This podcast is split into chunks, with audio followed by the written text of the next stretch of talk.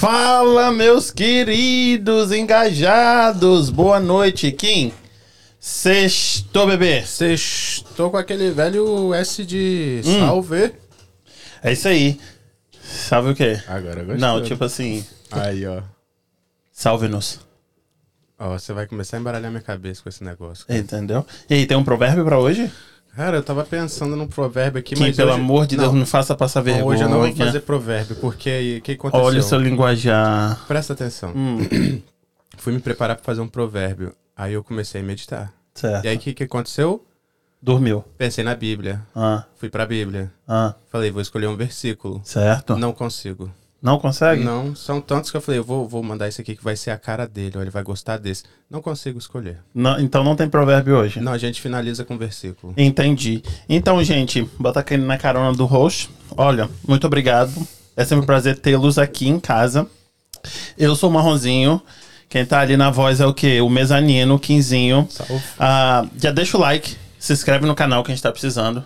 Deixa o like pra gente, se inscreve no canal. Quer mandar pra galera assistir isso aqui, porque hoje vai ser um, um, um, um podcast abençoado. Boa. Amém. Diria assim. O que, que você acha? Amém. Vamos saber de história e vamos saber como é ser um padre. Tá pronto pra isso, Kim? Ah, acho que não sei. Não, porque aqui a gente tava conversando já ali nos bastidores.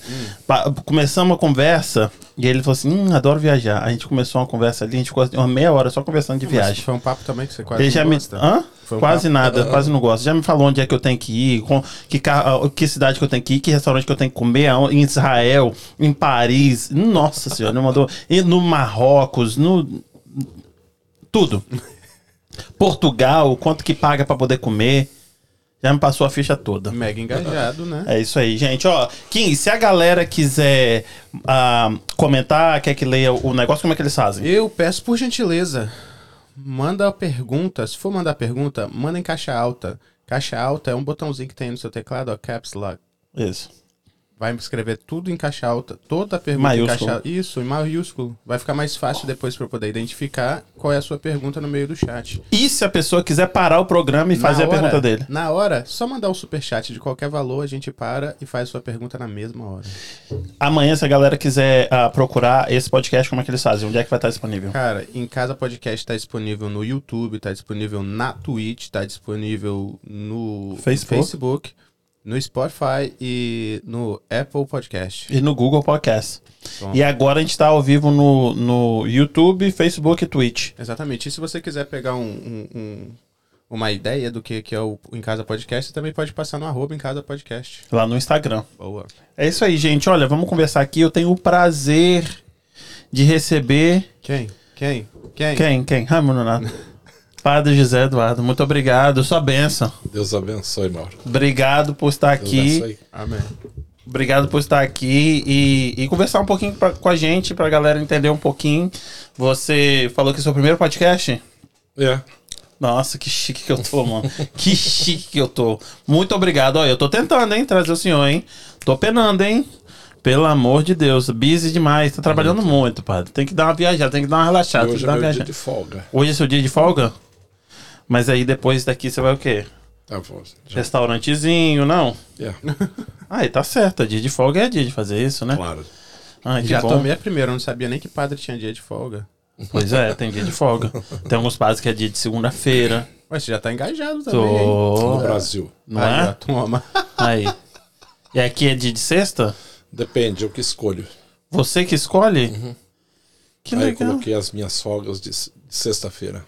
Dia de sexta. Aí, tipo, tem missa quando? Sábado, domingo? A semana toda. É porque o senhor da. da Arquidiocese de Boston. de Boston. Mas onde é que. Aí você vai em todos quantos lugares? Não, mas só Não, em Stoughton. Stoughton. Então todo dia em Stoughton tem É, missa? Eu, eu celebro todo dia, é um propósito meu. Menos sexta. Também. Já celebrei antes de vir pra cá. Ué, mas não é seu dia de folga, Mas padre? rezar não tira folga. É Aí, ó. verdade, é verdade. Imagina se Deus tira folga de nós. É verdade. Não vai ficar tão bom. E tipo assim, vamos começar com a perguntinha básica. Assim, você tava lá, senhor de Minas, né? São Paulo. São Paulo. Por que, que eu falo que é de Minas então? Você conversou, Você sua, tá sua mãe mora em. Minas. Não, Então você foi em Minas comprar o. o- fui passear. E A comprou aquele é monte. mineira. Ah, aí, ó. Tem alguma coisa. Olha só, já tá rindo de mim ali. Desde que começou, você tá ótimo. Não é? Tá acertando Tô tudo. acertando tudo, né? Não, mas eu tô pegando no, no tranco. Calma aí. E aí, você chegou assim, lá em São Paulo. Sabe de uma coisa? Interior de São Paulo. Medicina? Não. Engenharia? Não. Eu quero virar é padre. É. Quero fazer, não. Medicina, ser bancário, professor, não. Padre. Como é que foi isso aí? Isso daí começou, eu tinha se- seis anos de idade. Seis anos? Seis anos. Que chamada, hein? É claro que não tinha consciência, né? Com seis anos não tem consciência. Quem aumenta um pouquinho o microfone dele, por favor? E nós fomos a uma tipo de uma peregrinação à família e Aparecida e passava numa cidade que era Pirapora, era antes, muitos anos atrás. Eu vou fazer 53 anos. E, e eu vi na missa o padre entrando. Eu falei, eu quero ser igual a ele. E aí meu irmão abaixo de mim, que era terrível já na época, ele falou: Não, mas assim, só cortando aqui. Passei abaixo de você é, é fácil. Porque você tem dois metros, né? Quase. Aí meu irmão mais novo falou assim: Ah, o padre era careca, você vai ficar careca igual ele. claro que não. Ah. Mas eu tinha seis anos. Depois, é claro, isso passou. Não falei mais. Adolescência, tudo. Eu tinha 16, 17, 18 anos quase. Aham. Me convidaram para o encontro vocacional. Ah, E eu fugi. Aham. Chamaram de novo, eu não dei confiança. Chamou, aí a terceira vez é para parar de me encher. Eu falei, eu vou. Aham. E fui. O padre que me chamou era o padre Máximo. Cid Vaqueiro era espanhol da região de Valladolid, na Espanha. E muito bravo, severo. Aí eu fui fazer o encontro. E depois aí eu mesmo me interessei. Aí gostei, senti realmente o chamado. Porque padre não é uma escolha. É, é escolhido. É Certo. Deus quem escolhe, ele que chama, né? Porque se fosse uma escolha minha, acho que não daria certo. E também, mas é Deus que escolhe, então ele tem um propósito, é bem diferente. Mas desde os seis anos, você.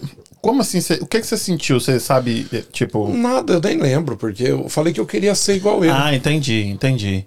Mas aí te chamaram por- pra esse, pra esse encontro, esse. ah, Por que que chamaram? Eu Ah. tava num retiro e esse padre, o padre Máximo, ele tinha amizade com um senhor da cidade, cidade que meus pais moram é pequena.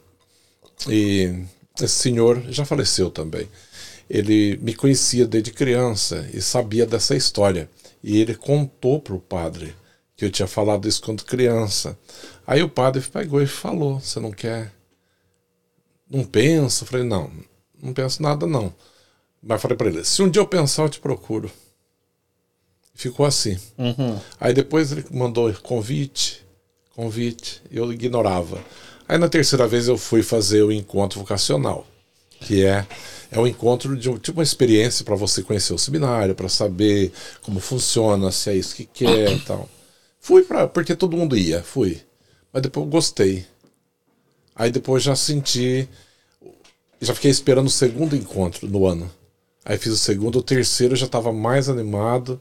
E no, no terceiro encontro, aí perguntaram quem queria ir realmente para o seminário, para dar o nome.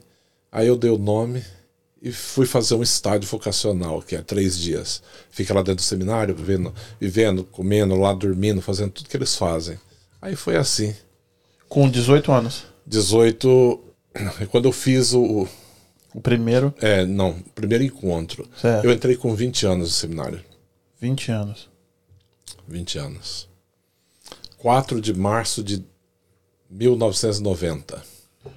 Uau. Já faz um tempo. Faz Talvez vocês não eram nascidos ainda. um- 90 eu era. E você já Tinha dois anos de idade. Isso. É, Nossa, tem tempo mesmo, hein? tem. E assim, esse, esse encontro vocacional, tipo, quantos dias isso? Era, era um dia só. Aí no final do ano, novembro, tinha um estágio vocacional. Esse que é o, são de três dias É. que você ficava lá no. Que aí você saberia como que é o seminário. seminário. Ia ficar lá dentro, viver lá dentro. E aí depois disso você gostou. E eles faziam, tipo, na sua cidade esse. esse... Não. Na, O encontro na vocacional? diocese. Ah, tá. Porque você falou tem um, dois, três, e você foi um, dois, três, e depois fez o, o, o estágio lá. Fiz. E aí você deu seu nome. Aí, o que que sua família falou? Não, ninguém acreditava. Mas eles apoiavam? Apoiava. Ah, Apoiava, mas se não apoiasse também eu ia do mesmo jeito. mas é isso que eu queria falar também, sabe por quê? é Belde. Olha o padre Sardinha. Não, porque isso não. É uma coisa. O chamado é o chamado. É chamado. Não, mas eu, eu queria falar sobre isso porque, tipo assim, muita gente fala que é, o padre, todo mundo é orgulhoso. E eu conheci algumas histórias que. Não o padre, né? A família é orgulhosa de ter um padre na família. Tipo, e algumas histórias que, tipo, a mãe fala assim: não, eu não criei um filho pra ser padre. O filho é, é médico, eu quero um médico, um advogado, não sei o quê. E o padre fala assim: não, esse é meu chamado, eu vou. E a família não gostava. Acontece muito disso? Tem. E aí todo mundo imagina uma outra coisa e tem esse preconceito. Não, meu filho não vai ser padre, não. Padre? Não. É, a minha mãe, ela. Meu pai é mais tranquilo, mas. É? É. Tinha que ser o contrário, né? é. Mãe geralmente quer. Não, mas a minha mãe assim não acreditava, não. Aí um dia tava chovendo, ela tava costurando. E eu não tava trabalhando aquele dia na fábrica. Eu coloquei, eu já tava comprando os enxovais, as coisas para levar pro seminário, roupa Entendi. de cama, banho. E o número que eles tinham me dado era número 11. Eu tinha que marcar aquilo na roupa para não misturar. Eu usei a cama dela, que era cama de casal, comecei a estender, marcar. Ela falou: O que você tá fazendo? Eu falei: Tô marcando minha roupa. Ah, mas pra quê? Porque eu vou pro seminário. Ih, Ah, você de vai? Eu frente. falei: Eu vou, não falei que eu ia? Aham. E ela? Nada, ué. Você vai tirar dinheiro da onde? Você vai dormir aonde? Você vai passar fome lá? Você vai ficar com frio? Vão te roubar. Você, você fazia o quê? Vida civil aqui, normal? O que, que é que você fazia? Eu trabalhava numa fábrica de embalagens, de papel, uma empresa muito grande. Aham. E aí, tipo, já se relacionou antes de, de virar padre? Não, tinha, mas não, não era minha. Acho que Deus sabe o que faz. Não acho legal isso, porque depois. Porque gente- eu sou muito livre. É, É, muito. Não que eu faça o que eu quero como padre. certo. E não tem norma, não. Mas eu acho que não. Até que sonhei, até pensei em casar, ter filhos, uma casa muito grande e tal. Mas aí Deus mudou. E ele sabe o que faz. Mas eu acho interessante isso, porque depois a gente vai falar do celibato, que, tipo, a pessoa que fez alguma coisa, que teve uma vida né, antes, que não entrou no seminário com 12, 13 anos, tem menino que entra muito cedo, que, tipo, você sabe, tipo, é isso aí não é pra mim. Nem todo mundo nasceu pra ser casado. Não. Pra ser pai de família, marido, não é? Então, nem todo mundo nasceu pra ser padre. Não. Então, cada um tem um chamado, né? Tem Então, se a pessoa fala assim, isso, eu sei do que eu estou ab- abdicando e não é um sacrifício pra mim. Também não, não vou dizer que seja fácil não ter, né? Não. Mas também não é uma coisa impossível, né? É, a, a, lã não pesa pra ovelha. Aí, ó. É, tá bom. Mas tem que ser assim. Aham. Tem que ser um chamado. Se for pra, pra mostrar pra alguém que eu posso, pra agradar alguém, não vale a pena. Aham. Aí é uma tolice. Me dá um segundo. Quer ler, Kim? Sim, só esse último aí, por favor. Tá. Yara Camilo. Boa tarde, padre. Estou aqui em o parto acompanhando vocês enquanto o bebê não nasce. Mande Oh my God. sua bênção para essa mãe e bebê. Obrigado. Deus abençoe, Yara. É isso aí. Abençoa. Ela veio aqui, ela é uma doula. E aí ela tá lá esperando. Vai quando- dar tudo certo. Nossa, se Deus quiser. Claro, Nossa Senhora do Bom Parto. Aí. Um beijo pra galera que tá aqui, Felipe dos Reis. Fala com ele que não é Ah, o pri- Felipe. primeiro podcast. Foi rápido comigo, só Ah, não foi. continuei. é, foi realmente. Foi no encontro bem rápido. Aí, ó, tá chamando, puxando sua orelha aqui. Ah, manda no final que o padre vai gostar. Tá bom, eu vou, eu vou ler esse aqui depois, Felipe. Que não deixa eu esquecer, não. Escreve aí, pra eu não esquecer. Felipe, o Felipe me Manuela muito. Ferreira mandou um, um salve. Mônica GS Music, não sei quem é. Ah, sim. É? Então, esse pessoal tá aí assistindo a gente. Galera, se inscreve no canal e deixa um like, por favor. E aí você, com 20 anos, foi. Fui. Então, isso aí que eu quero conversar com o senhor, então, assim. Esse teste, na hora que você passa e você fala, não, é isso aí que eu quero, é, qualquer um pode chegar, tipo assim, porra, tô de bobeira hoje, hein? Eu vou lá e vou escrever meu nome lá no, vou- no seminário. É assim? Não, você pode até chegar e falar, "Ah, eu gostaria de fazer uma experiência, eu cito um chamado, ok.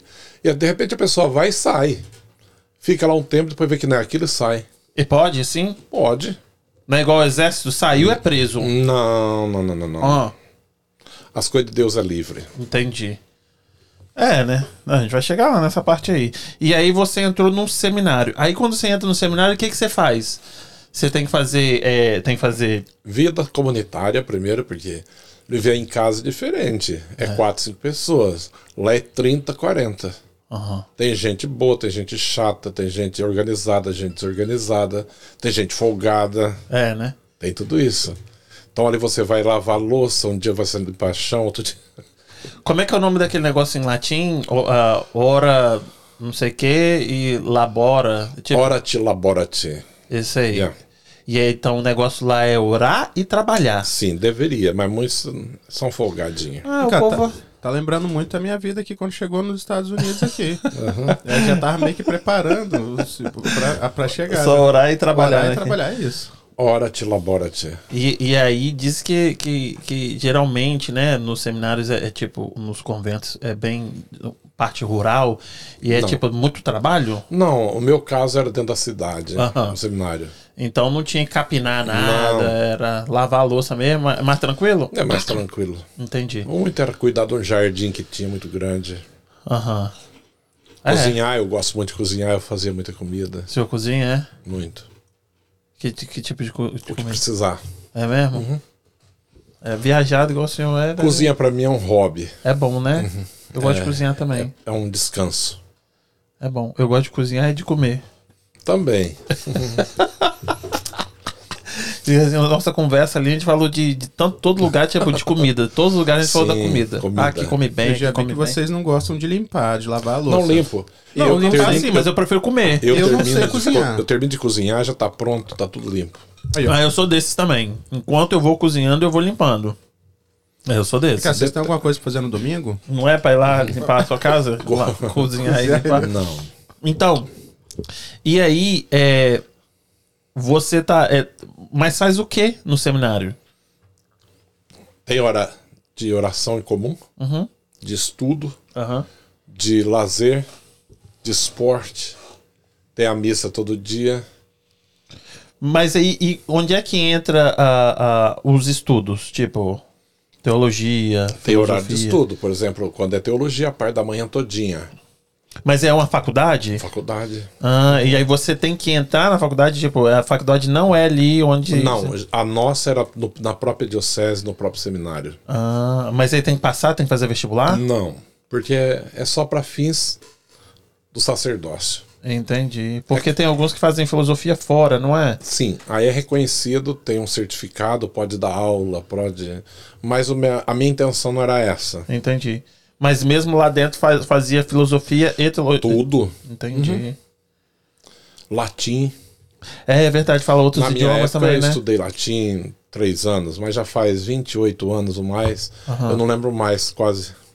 Entendi. Claro que se eu leio alguma coisa, eu entendo. A gente poderia ter uma conversa em latim, assim. Hum, Não. Porque eu fiquei, eu fiquei sabendo que, tipo, o seminário era 10 anos. É.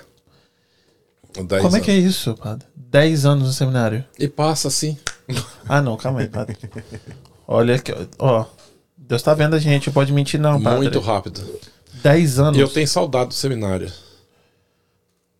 Era um tempo muito bom. Por quê? Fala um pouco Foi muito gente. bom. Muitos amigos, tem amigos até hoje que eu vou ao Brasil, moro fora, nos Estados Unidos, não na América, como todo mundo diz, né? Eu brinco com o povo. É? Ah, na América. América porque você é nasceu da que, América, né? Nasceu de que, qual continente? Verdade. Claro, nascemos no continente americano. Saímos da, América do Sul viemos para a América do Norte. Então, quando eu vou dos Estados Unidos para o Brasil, eu vou ver sempre meus amigos. Para mim, 15 dias não dá para nada, porque eu tenho tanta gente para ver. Os amigos padres da época do seminário. Não tem um zap com eles, não? Tem Um também, grupo? tem. Do grupo que era da minha classe, de teologia, tem um grupo. É mesmo? Tem. Aí troca informação, quando é aniversário, se comunica sempre. Gente, é bastante, hein? É- é- e tem é, comunicação que chega, tipo, de cima pra baixo ah, nos grupos de, de WhatsApp também? Se ah, se comunica por aí ou não? Não, é oficial. Ah, entendi. Aí Pensei é que, tipo assim, o bispo aqui já chega e já, pô, já bota lá no grupo, entendeu? Pra dar um toque em todo Não, mundo. Não, essas coisas é tudo oficial. Ah, entendi. É muito regular. A igreja é muito. A hierarquia é forte, né? É muito. Eu, eu tenho uma dúvida, acho que tá meio na cara que se estuda em teologia, mas como que é estudar teologia? Como é que é isso? Como funciona? Eu não faço ideia de como seja uma aula de teologia. Teologia.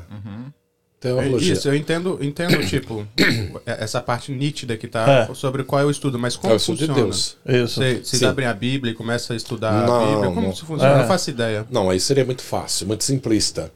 Teologia envolve muitas áreas. Eu vou estudar, por exemplo, Bíblia também, patrística, que são os primeiros padres da igreja, né, os que começaram, logo dos apóstolos, os primeiros, em seguida, desde o início da igreja. Legal. Ah, o que nós temos hoje de riqueza está aí. Um São Cirilo, São Ambrósio, eh, São- né? É, tem, por exemplo, que é bem. Depois Santo Agostinho, um pouquinho depois. Santo Antão, no Egito, que era fera homem, vivia no, no deserto. Vai estudar tudo isso. Você vai estudar, eh, por exemplo, Não precisa de achar que eu não tô. tô- Não. A gente tá se amarrando. Pode continuar que a gente tá adorando e- isso. Pode se eclos- estender nisso aí. eclesiologia, né, que é a história da igreja, vai estudar também, por exemplo, sociologia, vai estudar tudo isso dentro da própria teologia. Mariologia, que é específico só sobre o culto à Virgem Maria, culto dos santos, vai estudar sobre escatologia, Isso aí é bom. que é o que acontece depois da morte. Isso aí, né? isso aí vai, é legal. Vai ter um estudo mais aprofundado sobre escatologia, escatós, né? Vai estudar sobre isso. Vai, por exemplo, as cartas paulinas, que é muito importante, todo o Novo Testamento está permeado por elas. Vai estudar isso. E áreas da espiritualidade, é, homilética. Que, o que, que é isso, homilética? A prática de fazer homilia, né? A, a questão de síntese, de, de fazer assim uma, uma exegese do caso, estudar mais profundo. Então tem isso. É muito mais amplo do que eu imaginava. E as fontes são exclusivas da. a- a- não sei. De, de, de vocês, dos padres? Igreja Católica? Isso. Primeiro que é, vai, vai sair da igreja católica, né? não tem por onde, porque é, é quando começa os primeiros padres, depois de Pedro, Paulo. Sim, sim. Tá, mas aí a- no veio do Alcorão, tipo assim. tu- tu- Não. a minha Ah, pergunta- não. E não, a minha pergunta, na verdade, é se esse material que vocês usam para estudar está disponível, é público? É público. qualquer É. um Hoje poder tem. ter acesso ou Tem. é exclusivo Tem. do... É claro que não pode esquecer que muita gente pensa que Jesus era católico.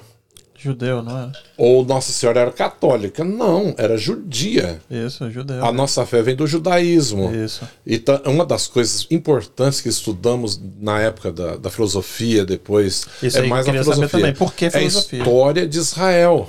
Nós estudamos sobre a história de Israel. A filosofia você vai estudar os grandes pensadores, Platão, Sócrates, Aristóteles, Nietzsche, todo esse povo aí, doido. Mas por que precisa, para ser um padre, precisa estudar filosofia, padre? Por que, que você acha que tiraram a filosofia dos ensinos no Brasil? Porque a filosofia ajuda as pessoas a pensar? Muitíssimo. Entendi. Mas tiraram o latim também, porque meu pai é da época, meu pai tem 65 anos, Outra estudava burrice, latim. outra burrice. Tinha, tinha alguns que tinha, era tupi na escola. O- Sim, mas o latim, é, até tem um cara que vale a pena vê-lo, chama Rafael. É Rafael, agora não sei o nome, outro nome, depois eu posso mandar. Tá. Ele é jovem, jovem, ele é professor de latim. O cara entende, muito mesmo. E latim ajudaria a gente com o quê hoje? Tudo. Inclusive aprender o inglês. É, Tudo. verdade, né? Etimologia, né? Ajuda É, bastante. Tudo. etimologia a etimologia, ajuda- tudo é latim. né? verdade. Não tem como negar. Verdade. Latim na- nasce na região de Lácio, antiga, hoje, onde é a Itália hoje, porque Uhum. Itália não é do jeito que eu. Ah, a região de Lácio, onde vivia os que tinham dinheiro, os cultos, né? Porque todo mundo pensa que a Grécia é a cultura, o berço da cultura. Não, a Grécia é o berço da filosofia. Mas o arte, povo talvez? o- da arte, mas a cultura mesmo é da região de Lácio, onde surge o latim, porque o latim quem falava eram os cultos. E o tal do, do, do hebraico? Hebraico, Onde né? nisso daí? O hebraico é, a, Aí já é língua mais- do povo hebreu, né? A língua do judeu mesmo. aí é mais antigo. É mais antigo, claro. É. Mas não pode esquecer, a nossa fé vem do judaísmo. Concordo. Nasce tudo, é, é belíssimo. A, a nossa fé é belíssima, a história de Israel é belíssima. Ei, olha a tela. Ah, mentira. Fernando Magalhães aí. Que isso, hein, Dá Fernando um, dá uns- Magalhães? dá um, um pausazinho aí.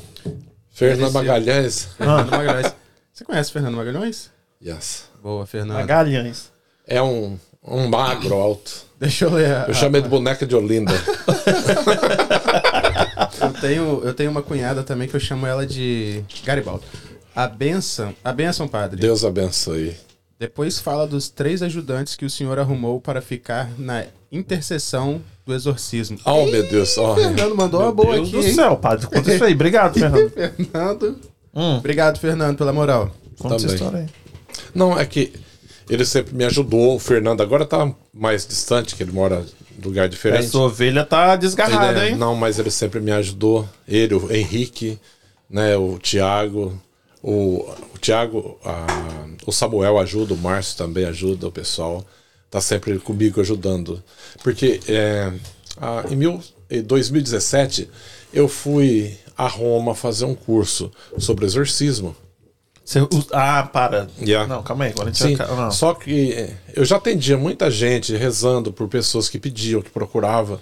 E eu conheci o maior exorcista famoso, o padre Rufus, que já faleceu. Eu pensei que fosse o. Quevedo. Eu achei que ele ia falar o quê? Não, o Quevedo é, é psiquiatra. Tô doido. É? É, não, não tem nada a ver com ele. É, o, o Rufus era o presidente da Sociedade de Exorcistas do Mundo. E eu conheci ele, ele ficava na minha casa em Boston, quando eu morei lá. E quando eu vinha para os retiros, ele ficava na minha casa. Ele rezava junto comigo, rezavam para as pessoas, o indiano. Ele era indiano? Indiano, ele já morreu já faz uns anos. Ah. E depois conheci também Elias Vela, que é da ilha de Malta, que é um lugar que vale con- conhecer. Esse padre é muito E- nojento, gente. Que chique. Aí eles me Deus. convidaram, falaram, por que, que você não faz Malta. uma, uma preparação para né, pra atender? E, e realmente é muito, vocês não têm ideia o tanto de pessoas que sofrem com perturbação espiritual mesmo, né? Tem muito. E aí Não, eu fui vamos- para Roma fazer esse curso, fiquei lá uns 10 dias, eu e o Pacheri, um amigo meu também, que está preparando para ser diácono, fizemos esse curso. Tinha gente do mundo inteiro. E aí eu voltei de lá, o cardeal me deu a carta que tem que ter um mandato do bispo local, né? Não é assim que eu vou lá, faço e faço o que eu quero. Não, não, não, não. A igreja tem organização. E Tem gerência. Uhum, e muito. É. Pode parecer que não, mas tem muito. Não, na minha cabeça tem muita. Na minha cabeça o negócio é, é tipo. Para mais de dois mil anos de caminhada, ela tem que ter uma, uma boa base. Eu tava falando com meu irmão, tipo assim. Não, a gente vai sair desse negócio do exorcismo, não, mas falando com meu irmão que é. ah, a igreja católica tem se reinventado. E, tipo, eu acho que é muito boa de marketing também. Então não, eu não tenho que se discutir. Qualquer uma religião não pode, tem que dar o braço a torcer. Tipo assim, que realmente, para perdurar tanto tempo, né, tem que ter uma gerência, tem que ter uma organização muito bem, bem centrada aqui. Mas aí o senhor foi do, sempre quis fazer esse curso, tipo, sempre Não. que as pessoas já te chamavam? Não, porque isso é dá muito trabalho. Imagino. É muito trabalho, é horas atendendo, é, vai dormir muito tarde. É claro, para eu trabalhar com isso, eu tenho que estar sempre em ordem. A minha vida, eu tenho que. Eu Porque não eu- esperava ouvir isso de um padre, assim, de maneira alguma. E Porque- você comentou isso, hein? Porque Não é? eu vou mexer com o oculto. Então não posso. E o inimigo, ele não, ele tem força, não tem poder. Que poder é Deus, aquele que cria. O resto tem força. Entendeu? Tem que entender isso. Ah, tem poder. Não tem poder, não. Poder só um. Só Deus. Entendi. Porque ele cria tudo. Ele faz do nada vir a existência. Aham. O demônio não. Ele estraga o que Deus fez. Diferente. E aí você foi pra. Porque, tipo assim, muita, muitas pessoas te chamavam. E, tipo assim, muitas dessas pessoas, você já reparou, era pinga, só é cachaça. não. Não? Nunca? Porque eu acho que tem muita gente, tipo assim, ah, não. Ou, ou, tipo, ou o Hoje problema. eu vou pegar ele. O, pro- o problema psicológico, entendeu? Também Aí tem. a pessoa fala assim, ah, tá possuído, mas o cara é Não, problema distúrbio, não? Distúrbio, muito, muito. Isso. Mas tem muita gente. O senhor já viu mesmo? Muito, claro, sim. Pode falar sobre isso, não? Depois a gente fala até. Depois não, vamos falar agora. O- Tô por exemplo, interessado. aí muitos me chamavam, pediam, e chegou na arquidiocese, né, de Boston. E aí a própria arquidiocese falou, me convidou se eu queria fazer uma preparação, tal. Aí foi quando eu fui para Roma fazer, São quantos dias? dez dias, o dia inteiro. O dia inteiro. Uhum. E aqui, e tem estudo de. É o caso? Tipo, tem um caso lá. O, a Inclusive tem um filme que Deus chama The Right, é com o. Com, como é que é o nome dele? Ai, como é que é o nome do ator? Kim, procura aqui pra mim. Nossa, eu sei demais. A sala que tem, que passa o filme, que eles estão fazendo uma preparação, dando o curso, que o, o ator vai fazer o curso, que era um padre jovenzinho, é nessa sala que eu estudei, inclusive. Sério? The right. Eu vou olhar aqui. Eu ia Tá ver se. pesquisando? Tô. Esse aqui, padre. Cadê a 3 É. que não tá ligada? Nossa senhora. Liga a 3 aí pra gente. Calma aí, já vou ligar. Como é que é o nome dele? É, fez o handball. Jack Chan. Will Anthony, Smith. Anthony Hopkins. É muito bom. Não, é maravilhoso o filme. E aí tem uma pessoa lá. Liga a 3 pra galera ter referência aí do que você tá falando, pô. Deixa eu ver aqui. Não, calma aí.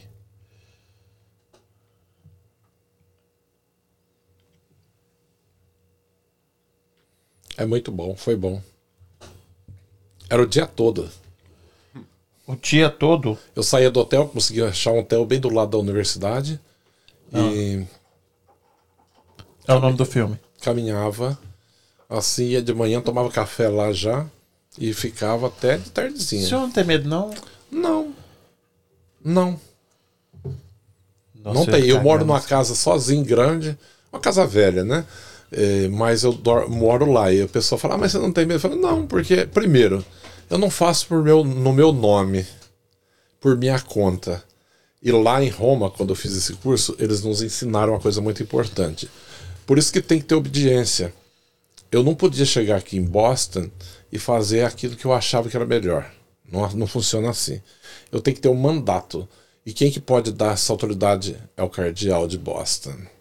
Então eu tenho uma carta. Eu pensei que fosse o, o Vaticano. Não, o cardeal que representa o Vaticano aqui. Ele que me deu uma carta me nomeando como oficial da Arquidiocese de Boston. Eu nunca imaginei que fôssemos ter essa conversa e outra coisa, e que a igreja, eu sabia que a igreja, ela, como é que fala? Ela, ela tinha isso, mas não era aberto assim, não. não, claro que é. Ufa.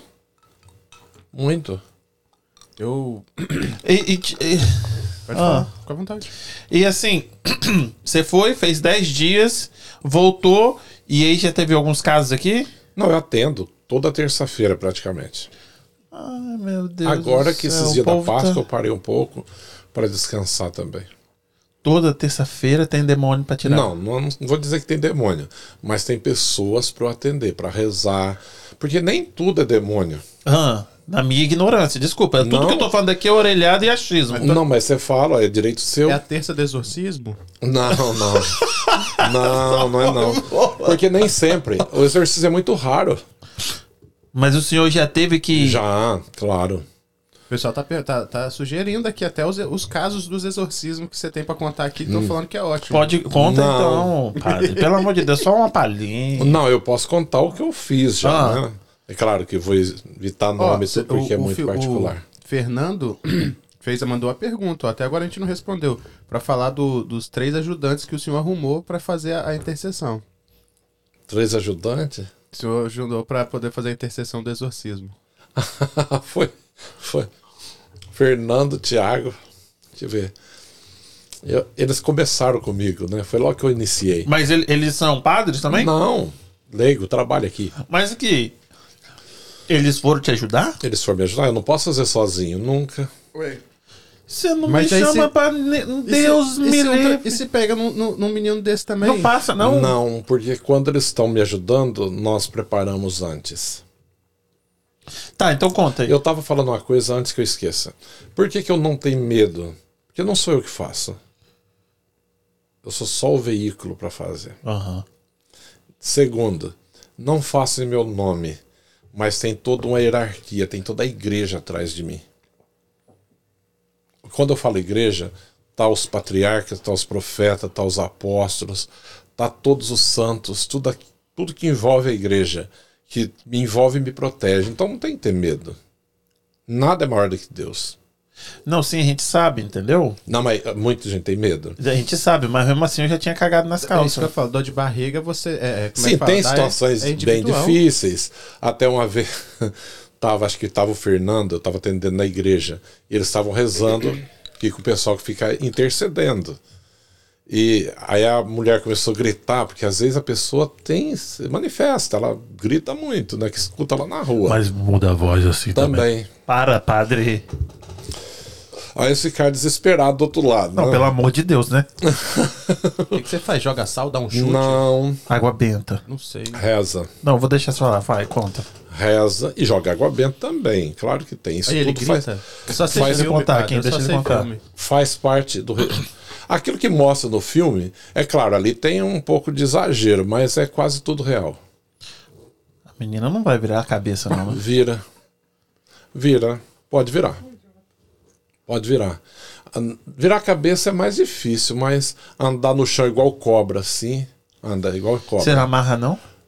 Aí tem que segurar, por isso tem gente pra me ajudar, eu não posso ser sozinho. Meu, esse povo, esse povo aí, eles são corajosos. hein? Uma vez estava o Henrique, que é bem forte também, me ajudando. E nós estávamos atendendo uma pessoa, acho que é da.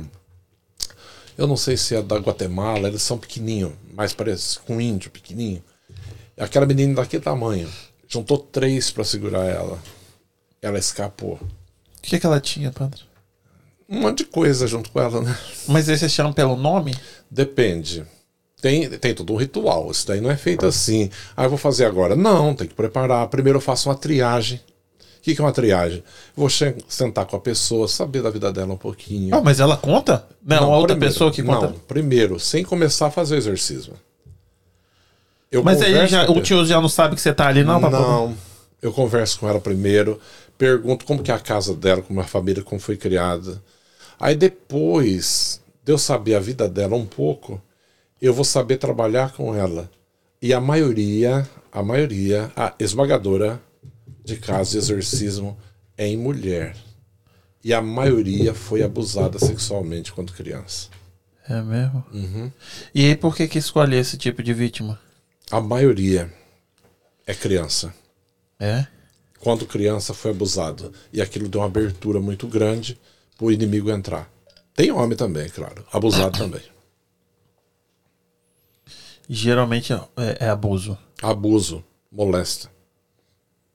Meu Deus. E aí, tipo assim, aí Falta e- de perdão, um monte de coisa. Que não combina com o pai, não é combina muita, com a é, mãe. tu tá amargurado, né? Então isso tudo vai gerando conflitos. E esses conflitos eles vão ampliando Aham. cada dia mais. E aí, tipo, um exorcismo já resolve a vida da pessoa? No. Esse negócio, esse assunto tipo, faz na minha cabeça meio. Como- Eu, eu continuo a conversa, é muita dúvida, porque eu quero saber o posicionamento, às vezes, que tem sobre. A igreja tem sobre isso, porque a gente tá falando de algo que é tipo pós a morte que tá incomodando alguém vivo. Não, não ali Como é não, que é isso? Não, é diferente. Fala, isso pós a morte é espiritismo. Não tem nada e a nesse ver. caso, como é? Explica pra gente, padre. Não, isso é espiritismo. A, a possessão se dá no corpo, não na alma. Hum. Tanto tem um caso muito Ah, famoso é aqui nos. Estados Unidos que aconteceu, é, Emily, não sei o que, o exercício Sim. famoso, que ela morreu. Ela morreu. Ela só foi liberta depois da morte. Porque o exercício se dá no corpo. A, a possessão, aliás, se dá no corpo e não na alma. Mas aí entra no corpo e a alma da pessoa fica onde? O que, não, que entra o corpo. no corpo? É o espírito mal. É isso que eu tô falando, mas de onde ele vem? Esse espírito não tá ele, morto? Ele tá, não, o demônio tá em todo lado. Ah, é um demônio. Mas, tipo, são vários tipos de demônio? Muito. Tanto é que às vezes quando tá rezando pra uma pessoa, pode manifestar de várias maneiras. E dizer que é muitos. Por isso que o padre nunca pode fazer isso sozinho. Sempre tem gente junto. Entendi. Até pela minha segurança. Entendi. É e aí você começa a rezar e já. E, e- Às vezes não. e como é que se manifesta? Como começa a se manifestar? Às vezes eu começo a rezar, a pessoa tá normal. Ah, E de repente ela pode ter uma crise de choro, ou ela pode se contorcer toda. e aí você conversa com ela? Sim. E, e geralmente ele fala o quê? Eu, eu vou conversar. Primeiro eu vou ver, eu vou analisar. Eu vou analisar tudo primeiro, porque pode ser uma opressão demoníaca, não possessão diabólica. Não, mas agora você complicou. Uma opressão demoníaca é o quê? E é assim como se estivesse tipo, oprimindo, oprimindo. Eu não, eu Ah, não é aquele tomei posse fica em cima de você. Ah, Eu não tô dentro de você, não tô tomando posse do teu corpo, mas eu tô te oprimindo, tô te atrapalhando, tô te pesando, fazendo um monte de coisa. Entendi. Isso é uma opressão. Aham. Agora, quando é uma infestação, é diferente. A infestação se dá na casa. Tem casa que você vai ver coisa acontecendo diferente. Pode se dar na casa, pode dar numa propriedade, onde morrem os animais. Acontece um monte de coisa diferente. E pode dar a possessão, que é na pessoa. Dá licença, por favor. Deus me defenderá. Mandar um abraço pro Gerson Fernandes Júnior. Gerson, braço. Conhece ele? Gerson, assim, Gerson Fernandes Júnior. Grande abraço, meu querido amigo P. Eduardo. Padre Eduardo. É. Um grande homem de Deus. Parabéns pela iniciativa de trazerem esse ilustre convidado. Ah. Gerson Fernandes Júnior. Pelo jeito, vou ter que difícil, mas voltar tô- mais. Tem que trazer o senhor mais vezes mesmo. Mas aqui. É que a gente falou que interrompia, interrompia, né? Então, Ele deixa ele tava concluindo, desculpa. e aí o senhor é, conversa e, e, e aí fa- fala o quê?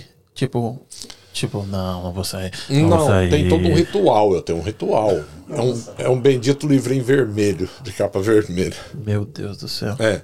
Não trouxe a não, né? Não, vou te contar a história. Uma vez eu fui em, em- atender uma pessoa numa cidade.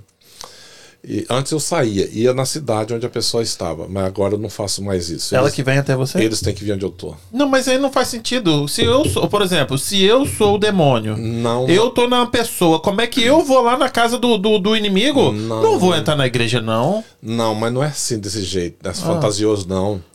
Mas pe- não sei porque muita coisa que o senhor falou aí parece coisa de filme, hein? É uma pessoa que ela sente que tem algo errado com ela. A pessoa tá sendo. A pessoa tá, tá possu- possuída? Ela sente que tem algo errado. Então ela busca ajuda, ou senão a família busca ajuda. Aham. Então aí trazem até a mim. Sei. Porque eu tô na minha igreja, eu sei o que eu tô fazendo. Sim, mas aí na hora que entra já dá um negocinho Não. nela, não. Às Normal. vezes não. Às vezes Ah. normal, conversa igual eu tô conversando. Ah, Mas uma vez eu, eu cheguei na cidade e o pároco queria ajudar também, queria conhecer. Eu falei, "Ó, tudo bem, tá aberto. E aí eu cheguei, esqueci o livro no carro. Falei, eu vou pegar uma coisa no carro, já volto. E a hora que eu voltei com o livro, ela já começou. Ela virou a cara, não queria olhar em mim. Hum. Aí o padre convidou para entrar, entramos. Ela falou: Não, eu não quero esse livro aqui. Mas brava já. Livrinho vermelho? Um livrinho vermelho. Mas falando normal? Não. Uma voz estranha. Falei: Não, não tem problema. Eu guardo o livro em outro lugar. Quem vai fazer? Não, o livro sou eu. Guardei em outra sala.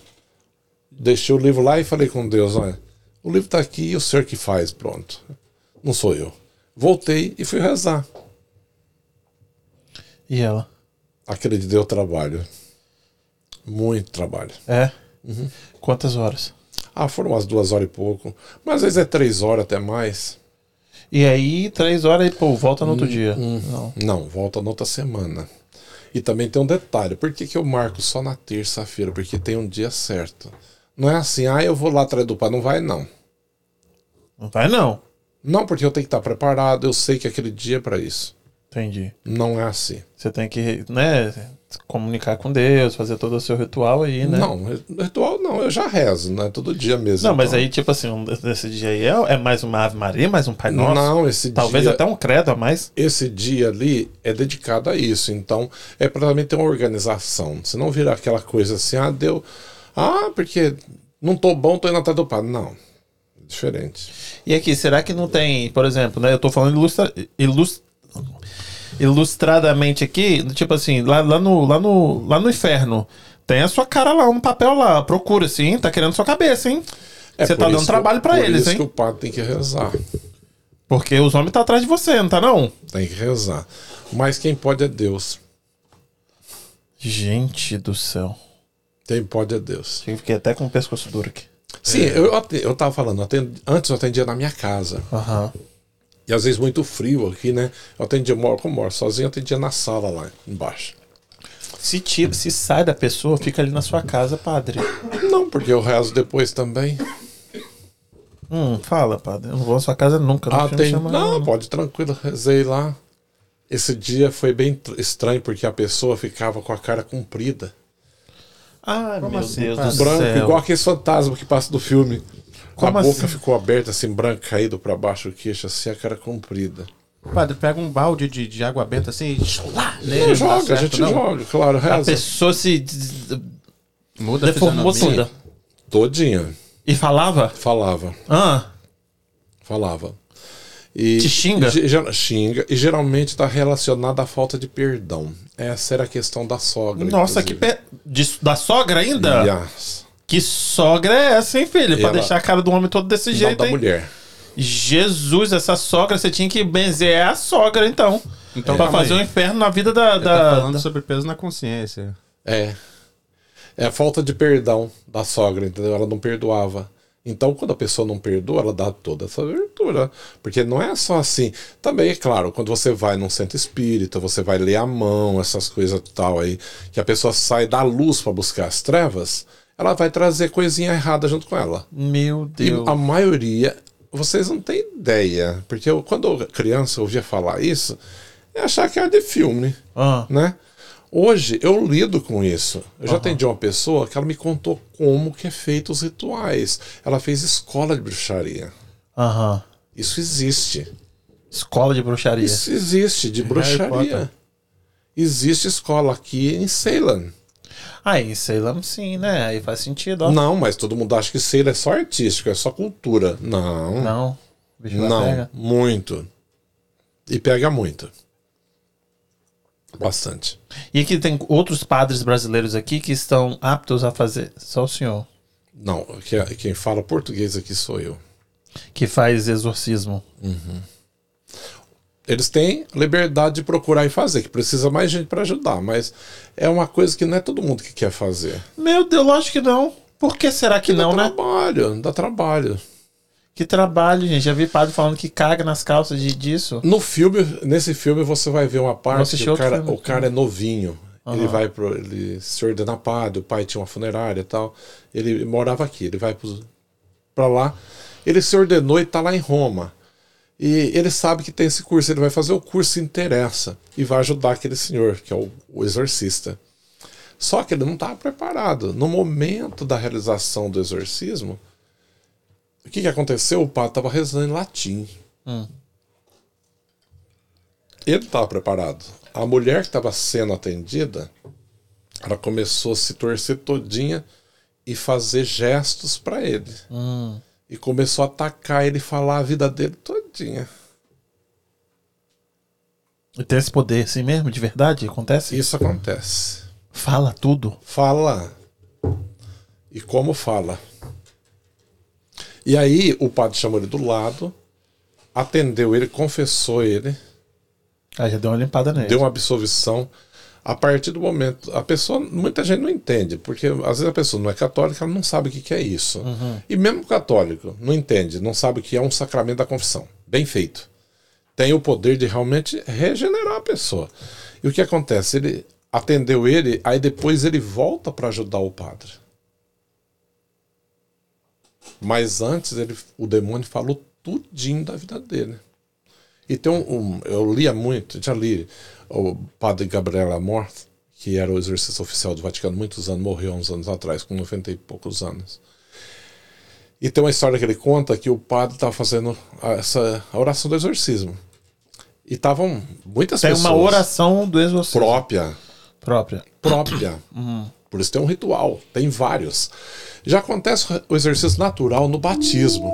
Quando é feito, é celebrado o batismo, é um exercício natural, porque renuncia a Satanás e as suas armadilhas. Ali já é um exercício natural. Natural, que não tem manifestação. E pode ter também. Mas, Em criança é sacanagem, hein? mas tem. Uhum, tem. Em criança nem vale a pena, não, hein? Isso aí Tem. não é isso aí, não. Tem, porque você vai entender o que, que é uma possessão. O demônio vai tomar posse. Daquele É corpo. como se fosse assim uma casa. Essa casa tá vazia, não tá morando ninguém. Eu tô na rua, eu vou entrar nela. Mas sabe o que, que eu reparei também, padre? Acontece só com pobre isso, hein? Não.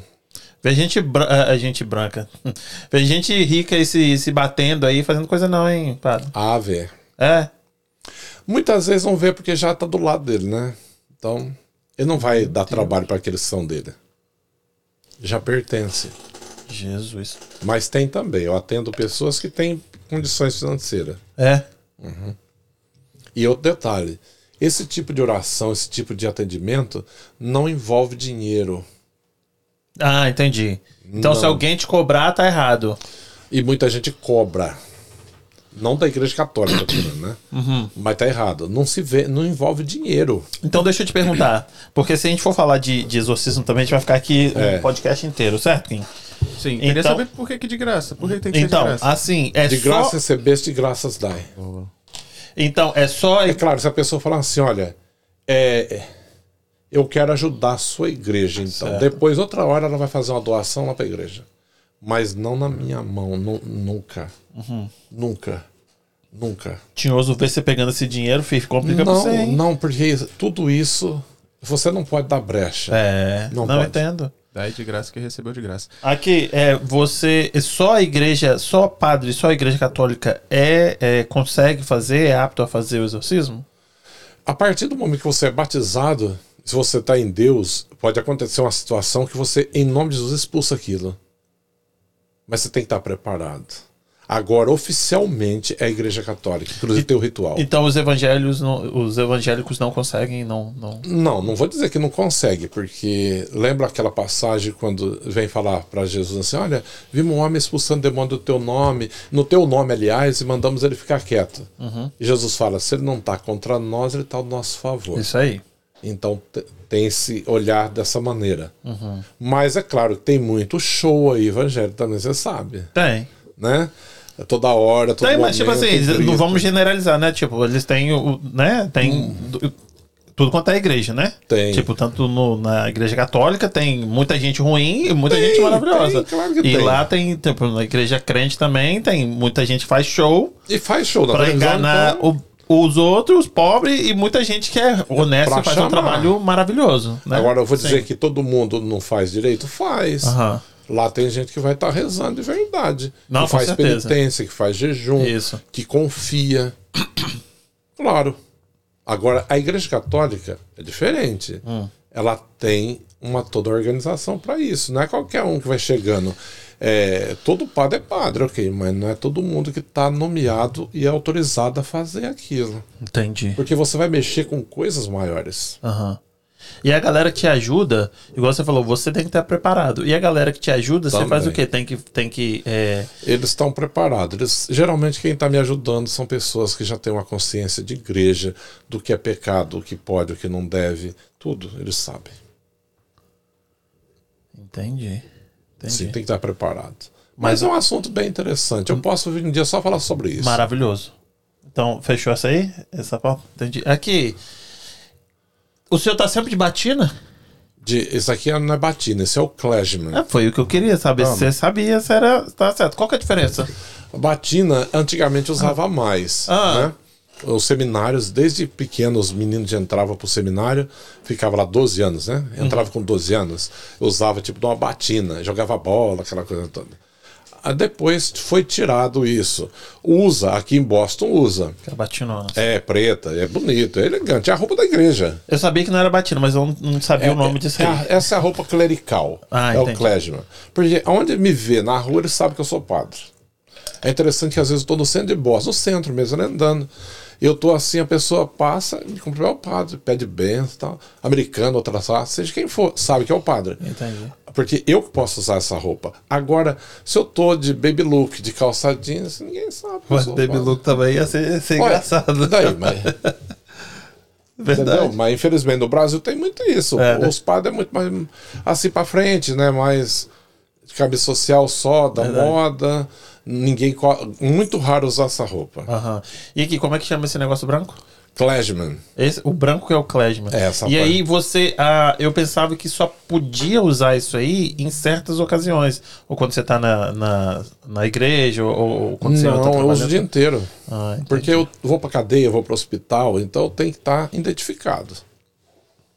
Verdade. E aqui, voltando um pouquinho, quando é que o senhor veio para Boston? Eu cheguei nos Estados Unidos dia 21 de janeiro de 2006. De 2006. É, tem tempo, hein? Quanto tempo tem isso? É, 16, anos e 16 meio. anos. Quase 16 e meio.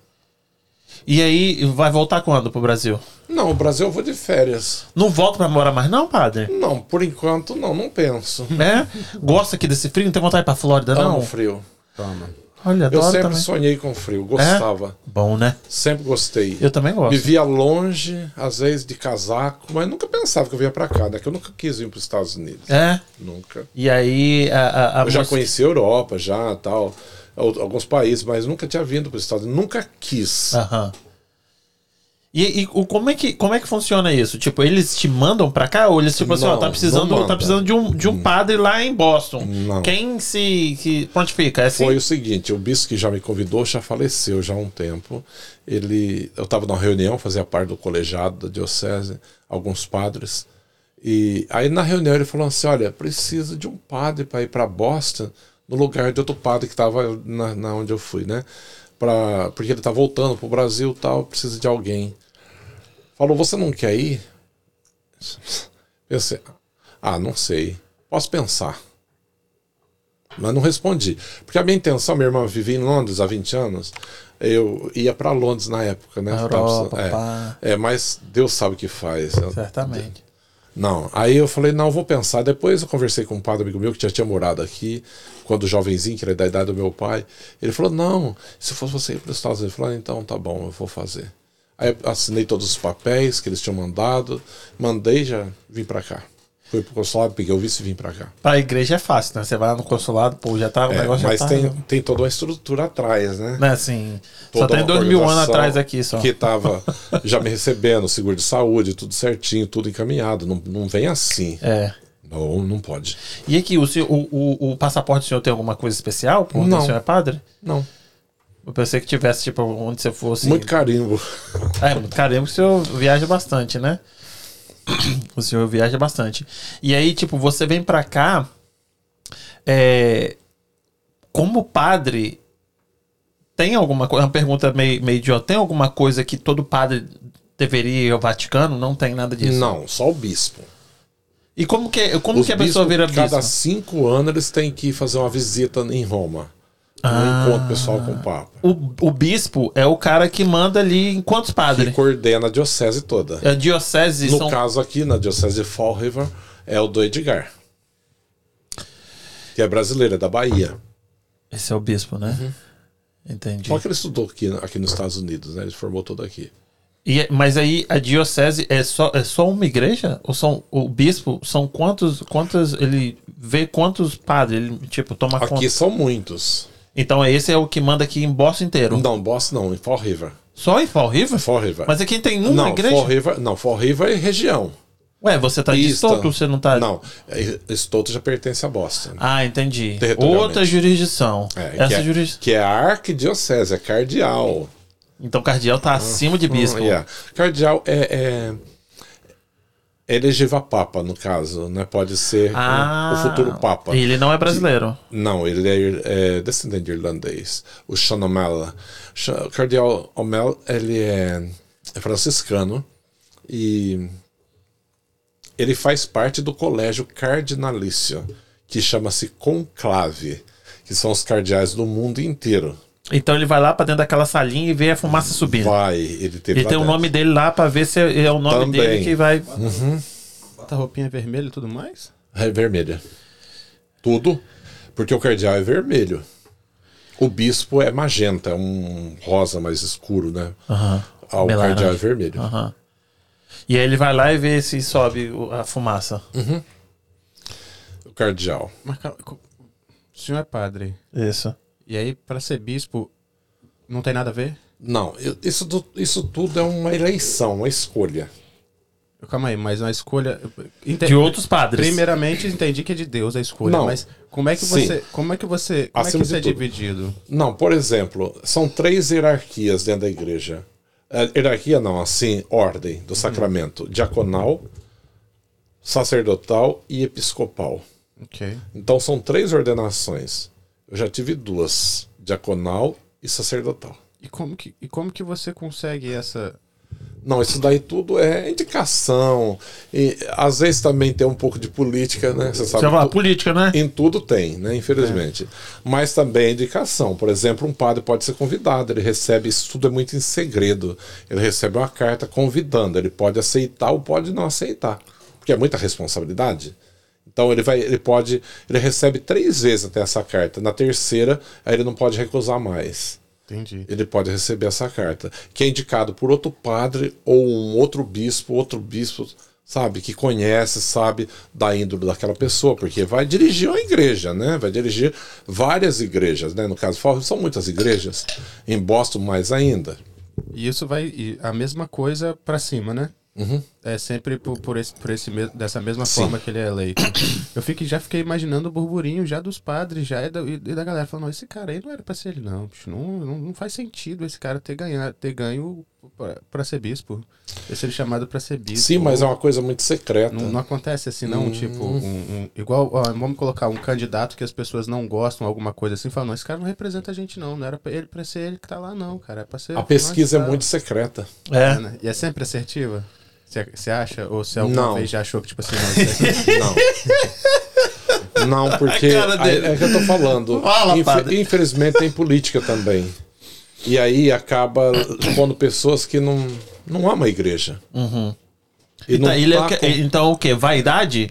Ó, Acaba pecado sendo vaidade. Ah, ué, mas cada um vai acertar pelo dele.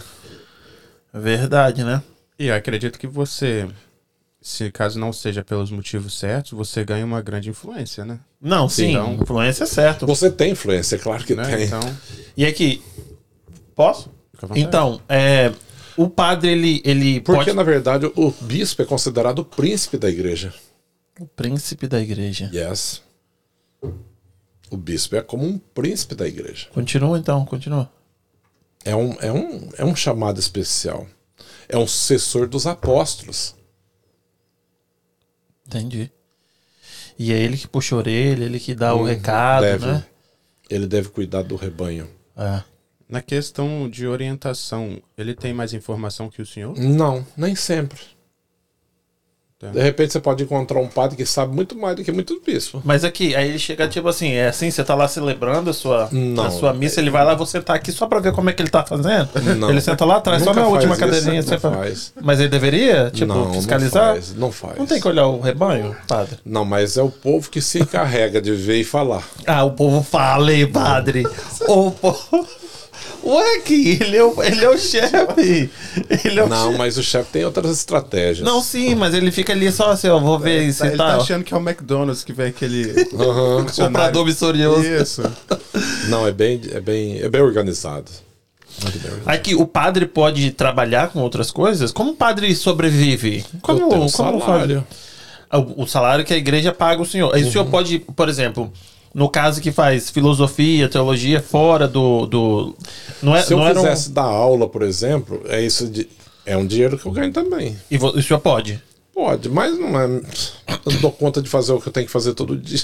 Não, mas terça-feira também tem que dar rezada pro É, povo, né? É tudo. difícil. Eu- não só, eu atendo gente o dia inteiro, todo dia. Mas para esse tipo de oração é na terça-feira. Eu tenho uma pergunta. O senhor atende muita gente. O que, que o senhor acha desses aplicativos que a pessoa faz, é, é, confessa? Não, não existe. Existe, padre? Oh, existe. Não, é a opinião que ele tá dando, é só a maneira de falar, não existe. Entendi. Não, isso não, não é válido. Não vale, não. Não. né? A confissão é auricular. Tem que vá lá e ouvir. Já, viu muito, já ouviu muita coisa, padre? Muito. E é, é sigilo. Não, sim. Mas é tipo assim, você ouviu e falou assim: Meu Deus. Sim. Nossa senhora, Não. eu nunca imaginava. Você já ouviu um negócio tipo. É, eu é acho tão interessante Ah, uma sim. coisa assim. Você che- eu chego numa festa. Porque me convidou, eu vou na festa. É. Claro, eu sou gente igual a todo mundo. E se você olhar o evangelho, os quatro evangelhos, Ah. a vida de Jesus era uma vida pública muito intensa. Certo. Uma hora eu estava no jantar na casa de Mateus, outra hora na casa de, de Zaqueu, na casa. É, sempre tinha alguma coisa. Badalado. Sempre tinha comida, tinha uma convivência. Na casa de sempre. quem? De Zaqueu, que ele fala que ele vai se hospedar, de Marta e Maria, Lázaro, né? de Mateus, do publicano, sempre. Aí quando chega numa festa, o povo fala, ah, para que o padre che- chegou, né? Não vai falar isso perto do padre. É a maior bobeira. Porque eu escuto Cada coisa. né? Coisa que médico não escuta, psicólogo não escuta, e eles falam pro padre. É. Tudo. Tudo. Padre, em Tudo. questão. Já ouvi- Tudo. Desculpa. Em A questão, pessoa tem uma segura. Por isso que é algo que tem que ter um respeito, porque a pessoa abre a vida dela, você entendeu?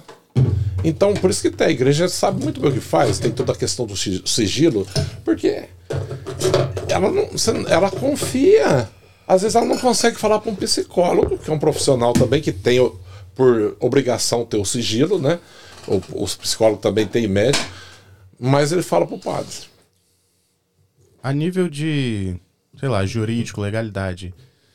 Um, alguém que fez alguma coisa errada se confessou com o senhor. O assassinato. Isso. Não. E a polícia vai atrás do senhor. O senhor tem Não. direito de sigilo? Tem direito de sigilo, você não precisa Direito. falar nada. Isso, você não precisa. Não Não, é posso. obrigado a falar Não nada. posso. Mesmo que seja pra polícia, num caso Não. de resolver, não pode. Não pode. Isso é lei? É lei. Legal, né? Kim? Legal, é diferente do que eu imaginava, né? É sigilo. Bastante coisa É diferente. claro que isso vai, isso vai ser estudado depois. Se é um caso assim, por exemplo, que envolve uma nação inteira, ou algo mesmo na igreja que vai prejudicar todo mundo, aí a própria igreja vai trabalhar com isso, mas o sigilo é sigilo. Mas é que, não, mas aí chegou tipo assim, olha, matei essa menina e escondi o corpo dela em tal lugar. e aí? assim. E aí você sabe, e aí tá, você sabe, aí veio o pai e fala assim, nossa, minha filha morreu, eu não Sim. sei onde foi enterrado. Mas Você aí eu não atendo. Porque para Você ser, quer o con- quê? Gelo? pra ser confissão, eu, eu vou ter que dar absolvição para aquela pessoa. Aí eu não dou absolvição e não atendo. Ah, porque, eu- ele matou, né? Porque eu não vou fazer, porque aí eu não vou apoiar uma coisa dessa, Entendi. entendeu? Mas até ele chegar lá, o senhor não sabe. Hum, Sim, mas ele não vai absolver. Ah, entendi. E aí ele pode, pode falar, né? porque só é confissão Se o senhor absolver. absolver, eu vou absolver. Não, mas agora eu fiquei em dúvida. O que que não, não absolve? Não, Tem porque alguma, ele, alguma ele, regra geral? Mas se ele assim? realmente, ele, ele tá, tipo, arrependido. ele tá arrependido. Aí você fala ok. assim, então vai lá e confessa sim. pro, pra polícia. Aí eu vou falar, eu vou conduzir ele a se entregar e fazer alguma coisa. Entendi. Eu não posso apoiar, mandar, sabendo, não pode. Não Entendi. Que pode. responsabilidade, né, bicho? Não, é muito. muita. É muita. E Tipo assim, qual que é o, o mais comum, galera, falar? É, é traição? Não, Não? de tudo que você imaginar. Eu e a hóstia comungar. Comunguei uma vez na minha vida, uma vez, só quando eu fiz a, a primeira comunhão, porque toda vez que eu ia à igreja eu achava que eu não era, ah, que eu não merecia. E não comungava. É, tem que estar preparado, realmente. É, né? Eu e aí tenho- eu só Porque a, a comunhão não é uma- um evento social. Concordo. É mais uma. A, a própria palavra fala comunhão. Eu tenho que estar em comunhão com Deus. Certo. Comunhão com aquilo que eu estou vivendo. Então tem que ter coerência. Padre Eduardo, tá acabando a hóstia. A fila tá grande. Divide-se a hóstia. Isso é errado de alguma Não. Forma? acho que não. Não. É porque já ouvi muita gente falar que tá partindo o corpo de Cristo. Não pode. Não, mas o corpo de Cristo não tá. Se eu par... Um pedacinho, por isso tem que tomar muito cuidado, purificar. Agora celebrei agora há pouco à tarde. É limpo, todo cuidado. Toda a igreja tem uma espécie de uma pia que é, tem dentro da sacristia. Depois que celebra, lava o cálice, tudo e põe a água ali que vai para a terra, porque não pode se perder nada. Tem que ter muito zelo com aquilo. Muito cuidado. Então, uma hóstia desse tamanho é o corpo de Cristo. Um pedacinho desse tamanho é o corpo de Cristo. Não é o tamanho, Faz sentido. é a essência. Tá ali. É o que representa. É, não, o que é. Não representa. Não, tipo assim, não quer dizer que Tem- só esse pedação é o, é, o, é o corpo e aqui é só um braço. Então o pedacinho continua sendo o corpo de Cristo, é isso que eu tô dizendo. É o que é. Porque a palavra representa tem que tomar cuidado que ela é muito ambígua. Entendi. né? Porque dentro da, da- do protestantismo mesmo eles falam isso representa. Não, Jesus fala na última ceia, isto é. Ele é enfático, isto é. Isto é o meu corpo, isso é, é o meu sangue, não representa, não simboliza. Não, isso é.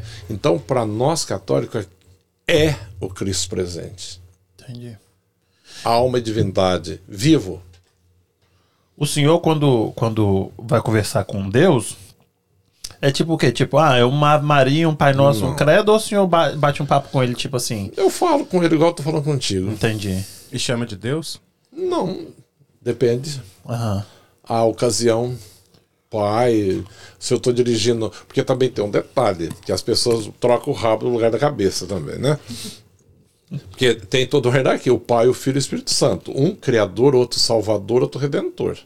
Ih, Eu nunca pensei assim. o não. santificador. É, ótimo, é, é um ótimo assunto, velho. Não, Tá passando é- por todos os assuntos que eu Viu? queria. As, três as três pessoas da Santíssima Trindade. Certo. São três deuses? Não. Um só Deus e três pessoas diferentes. Entendi. O Pai cria, o Filho redime, que ele morre para nos salvar, Aham. e o Espírito Santo é o santificador. É o que faz acontecer, entendeu? Então, eh, se eu estou dirigindo ao, ao Pai, é uma conversa, né? Aquele que cria, aquele que faz. Se eu estou dirigindo ao Filho, é o Redentor, o meu Salvador, o meu Senhor, né? E se eu estou dirigindo a terceira pessoa, que é o Espírito Santo, é o santificador, é o que vem em auxílio, é o que, ve- que derrama graça, é o que auxilia, o que encaminha, o que faz brotar o sentimento, o desejo de buscar. É diferente. Eu. Fica uma dúvida comigo quando a gente trata da Trindade, mas é pequena, pessoal. Porque eu acredito muito em Maria.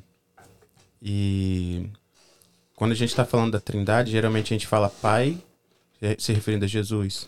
Não. Não? Pai Meu Deus. é o Deus. Deus Criador. Aquele um que todo mundo pensa que é um velho barbudo. Velho. Referência grega, isso aí. É.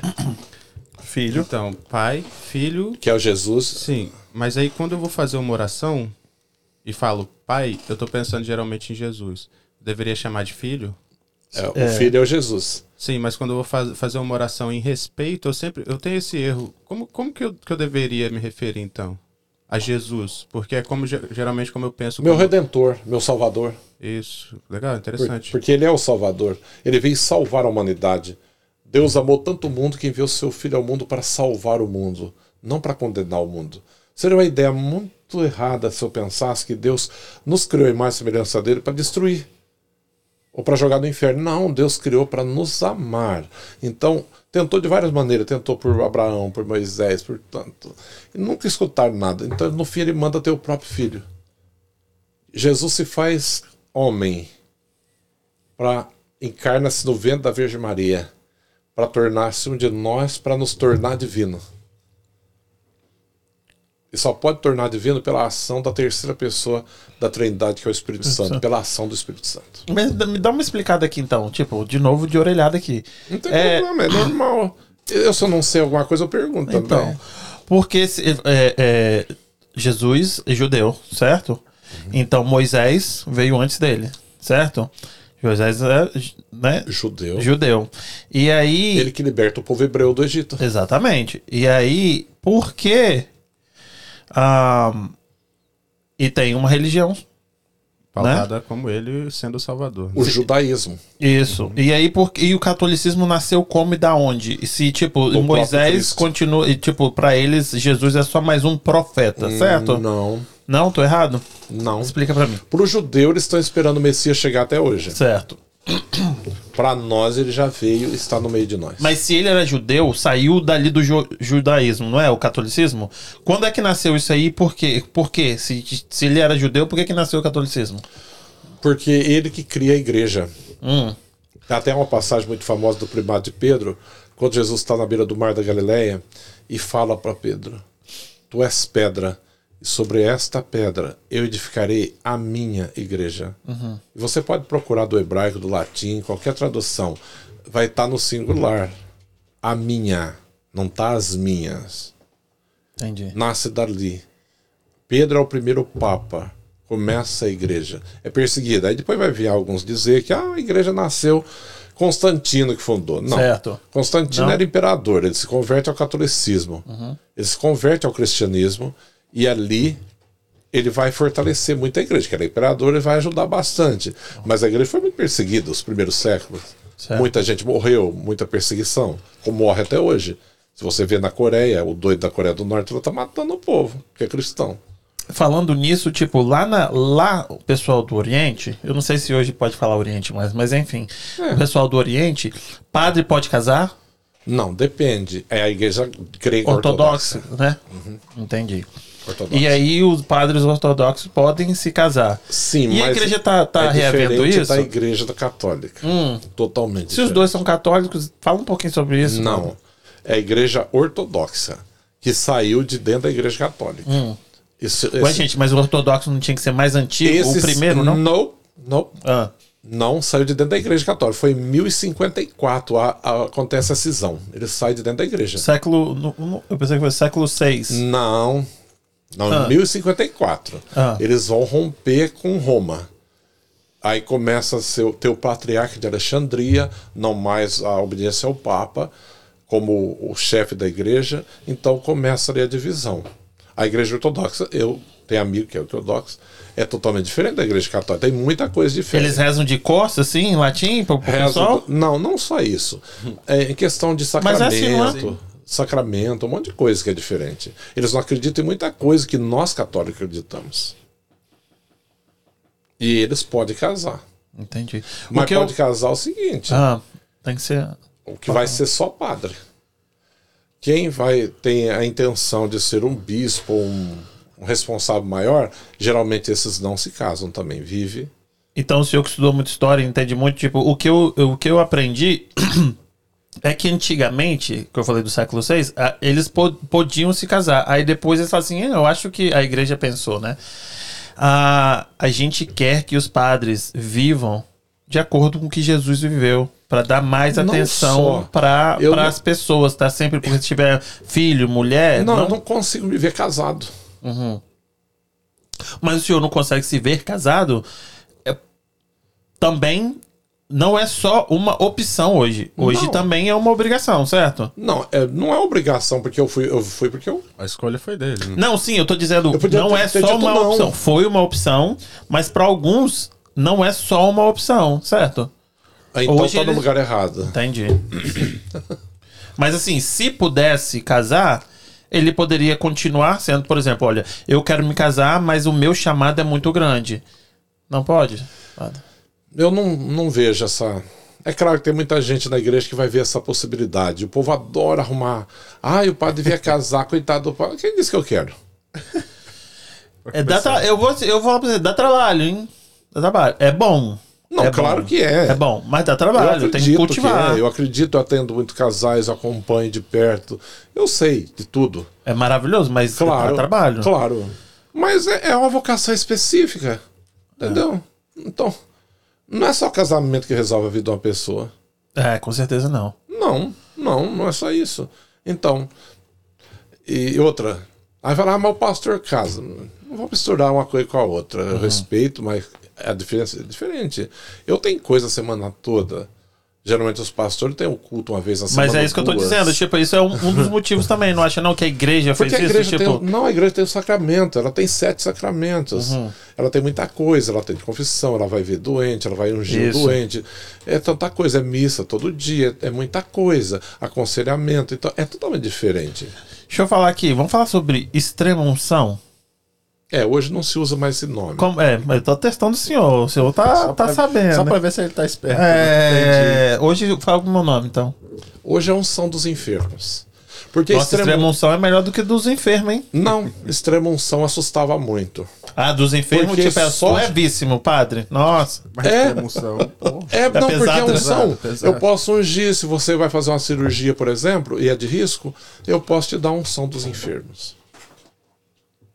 Mas esse já tá me matando, padre. não, porque a, unção- a função da, da unção dos enfermos é trazer a saúde do corpo e da alma. Ah, Pelo contrário, é muito bom. entendi. Só que antigamente usava extrema unção, tava lá a pessoa ruim na cama, chegava o padre todo de batida, aquela mortalha preta, né? A pessoa fala, agora eu vou. Já foi. Então todo mundo tinha medo e chamava o padre quando tava indo. Pai, já tá no pé na cova, né? Então quando o padre chegava, já estava assim, já nos últimos momentos. Então a igreja muda isso e põe como unção dos enfermos. Entendi. E é muito importante. Tá, e aí, e isso serve pra quê? Tipo assim, tipo, não é só pra quando Simples, tem, tem, um- tem um, um- um peso diferente? muito. Ah, Simplesmente para te ligar ao céu. Pode ser uma grande chance. nossa, para, vou fazer uma cirurgia. Tô falando, tá- já tá me matando, padre. Não, porque se você tiver Já tá me ligando ao céu. preparado, preparado e receber, por exemplo, eu vou dentro da UTI aqui, que eles falam CCU. Eu trabalho em hospital, sou capelão de hospital. Trabalhando muito, hein? Eu vou no hospital. E eu trabalho de segunda a quinta, só duas horas do- na parte da manhã. E dentro do hospital, eu vou dentro do CCU, ou da, da UTI. Lá a pessoa está em coma, toda entubada. Ela não tem como falar. E faz alguma diferença o senhor? Muitíssimo. Não, tipo, como alma, assim, faz diferença pra pessoa? Claro que faz. Mas se a Aquilo- pessoa não tá, tipo. Aquilo é como uma confissão para ela. Aquilo, aquilo é uma ponte de ligar. É? E muito. Eu já tive muitas experiências. Conta uma aí, pô, pra A nós. pessoa tá morrendo e eu dar unção para ela, ela voltar. Sério, padre, que legal, hein? Um dia no Good Samaritan, né, que eu trabalho Aham. em Brockton, tava lá um, chamaram na, na emergência, eu fui. Tinha umas 15 pessoas dentro daquela sala maior onde chega a ambulância, tentando reavivar um homem lá, tinha rasgado a rua dele, aplicando nas virilhas, aplicando para todo lado, tentando reavivar ele. E sangue para todo lado, aquela coisa, muito médico, enfermeiro. Eu fui só pedir licença, pulando aqueles fios, e fui lá na cabeceira onde ele estava e pus a mão na cabeça dele. Eles tentando reavivar e nada, nada. E, e aquele dia foi uma experiência muito boa, porque a hora que eu coloquei a mão na cabeça dele, falei o nome dele e ungi ele, começou a apitar todas aquelas máquinas e voltou. Meu Deus. Aí voltou, tiraram ele do perigo, puseram no helicóptero e levaram para Boston. Isso que eu ia falar com o senhor, tipo, milagre, né? Foi. Trouxe. Isso pode. Feliz aquele que tiver preparado, tiver os sacramentos na hora da morte. Morrer não é problema. Morrer na desgraça é o problema. Verdade. É Igual agora a pandemia. Todo mundo ficou com medo de morrer. Um, um, nossa, tinha gente passava álcool até no cachorro. É uma loucura. O povo ficou mais doido que nunca. Mas aí eu falava na missa, mas tem medo de tudo, mas não muda de vida. É, não, o problema não é morrer. O morrer longe da graça de Deus é o problema. Aí vai entrar em problema. É, eu ia falar, eu ia falar de milagre, mas o senhor trouxe essa. levantou essa bolinha aí do, do da pandemia. Então, para se confessar, porque isso é, é público, né? Tipo, aumentou muito a violência doméstica, principalmente contra mulheres. O senhor reparou isso na sua, Também. na sua igreja lá? Porque as pessoas estavam num ritmo tão louco. É, cada um num celular, cada um num quarto, num computador, não se convivia. Trabalhava o dia inteiro, ficava um pouquinho em casa, né? Aham. Umas horinhas. Certo. Aí com pandemia teve que ficar todo mundo em casa. Aí cada um foi conhecer o outro de verdade. Talvez nunca tinha conhecido. Verdade. Então teve muito atrito, muita confusão. Muito casamento acabando, padre? Não muito, mas É? teve. Pensando bastante, teve. Muito. Teve muita. Deus a- testou bastante a- a casamento, a hein? pandemia foi para fazer muita gente pensar. É, né? Mas não mudou, não. Continuou fazendo as merdas. É, né? A gente tava conversando um pouco sobre isso hoje. Ah, Dá pra se arrepender depois que morre? aí. Não. Já foi. né? Não, Aí já era. não, Uma pergunta. não. Já foi. Quero saber, pô, no- o senhor não acha? Ouve essa pergunta, você dá um corte, hein, Kim? Eu Pode vou- botar aí. Eu sua acho, cara. eu sei. Calma aí. o- Ih, é, toma, mais uma. então me conta. Porque se Não, tô a nossa vida. falando, mas eu não posso falar que- a- achar, não. Tem que saber. Se eu não, Tá, falo, se eu então não me souber, eu vou falar. Eu não sei. Tá bom, me diz aqui. Se a nossa vida aqui, ouve, a nossa vida na Terra é cronológica, tem um tempo, não é injusto a gente ir pro inferno para a eternidade? Não. Ou até mesmo pro paraíso, não? Isso, por, por exemplo, ah, eu morri Porque- com 50 anos. 50 anos, tipo, me condena à eternidade, padre? Mas a escolha foi sua, meu filho, nos 50 anos. Mas a eternidade? Claro, porque se você mereceu o céu, será eterno também. É isso, 50 aninhos aqui pagam o céu pra sempre. É? A escolha, eu posso escolher tanto a vida quanto a morte. Os meus atos nesse mundo tanto me introduzirão no céu como jogarão no inferno. Gente, mas 50 anos, tipo assim, é interessa. pouco demais. Pegou no. no- já- é, Não interessa. eu acho que. Pode ser 100. É meio justo, não, hein? Não, é justíssimo. É justíssimo. E Deus É é, tão muito tempo. perfeito, eu falo que Deus é tão perfeito, que ele não permite o homem saber quando ele morre. Porque o homem é tão sem vergonha. o ser humano é tão sem vergonha, é tão interesseiro, que se ele soubesse, tivesse o poder de saber o dia que ele ia morrer, ele ia fazer todas e mais um tanto. Aí, faltando um mês mais ou menos, ele ia começar. Ih, brasileiro ia deixar por ia ficar, meia hora, ia últimas meia ficar hora. bonzinho, Verdade, ia se preparar para entrar no céu. Então, não. Hum, Eu sempre brinco, eu falo que a morte é como um trem, chega a qualquer hora. verdade. Apitou, tá ali, não dá tempo. Ai, não- No Brasil tem aquele, aquele ditado, ai, pegou de calças curtas, É. né? Não, vai pegar sem calças. Já era, né? Porque não dá tempo, não tem como decidir. Por isso tem que fazer agora. Hum. Agora, todo dia tem que fazer uma revisão de vida, pensar, repensar o que fez, fazer um propósito de mudar. Porque se Deus te chama, Ele sabe do teu coração. Ele não vai te condenar porque você não estava pronto, porque ninguém está pronto. Fiz uma pergunta. Mas ele vai te condenar porque você não quis. Entendi. Diferente. Eu fiz uma pergunta para um, ah, um outro representante é, religioso. Eu queria saber a sua resposta. É, vamos dizer que eu faço o bem, né? Ajudo os pobres, eu vou doar meus órgãos quando eu morrer, dou pra, ajudo muita gente. Tava legal Só- ver sua, sua, sua exemplificação de bem. Como assim? Entendi. Que você tava falando do que é fazer o bem. Eu tava gostando. sua- Entendi. E aí, né, você faz, né? ah, só que você não acredita em Deus. Mas você fez o bem pra sua vida inteira. Você é bilionário, você tá ajudando o mundo, você tá fazendo tudo, você tá doando, você tá fazendo tudo. Morreu, vai pro céu? Aí por isso que ninguém pode julgar ninguém. Só quem julga é ele. Ah, o Hitler tá no inferno. Você não pode falar? Você não pode falar, porque no último momento da vida dele foi ele e aquele que é. Ele- se ele teve a coragem e a humildade de reconhecer que ele é Deus e pediu perdão, ele vai pagar muito ainda no purgatório. Não vai assim, já entrando de asinha, não. Mas ele pode ter a salvação. Então você nunca pode dizer está no, no céu, está no inferno. Nunca. Nunca. Não, pelo que você estuda, tipo, porque a pessoa falou: se não acredita em Deus, não importa o que você faça de bom ou de ruim, Não. se é céu bom, não vai pro céu porque não acredita em Deus. Não, não é assim também, porque de repente Não é ferro e fogo assim, não. é a pessoa não tem uma prática. Não, não tô defendendo que ela não tenha que ter também, vai entender aí, né?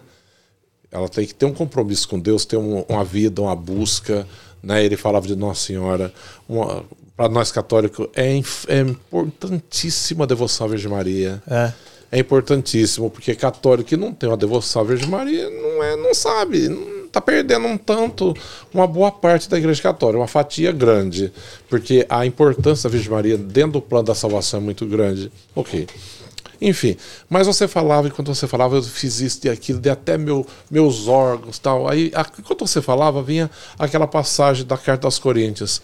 Eu posso dar o corpo à chama, dar meus bens, dar tudo. No final, se eu não tiver amor, nada só. Aí eu tenho que saber se tudo isso está sendo dado tem amor como base ou tem o interesse? Hum, verdade. Ou para ficar numa placa gravada na entrada da cidade? Entendi. O amor é o que vai fazer o contraponto de tudo.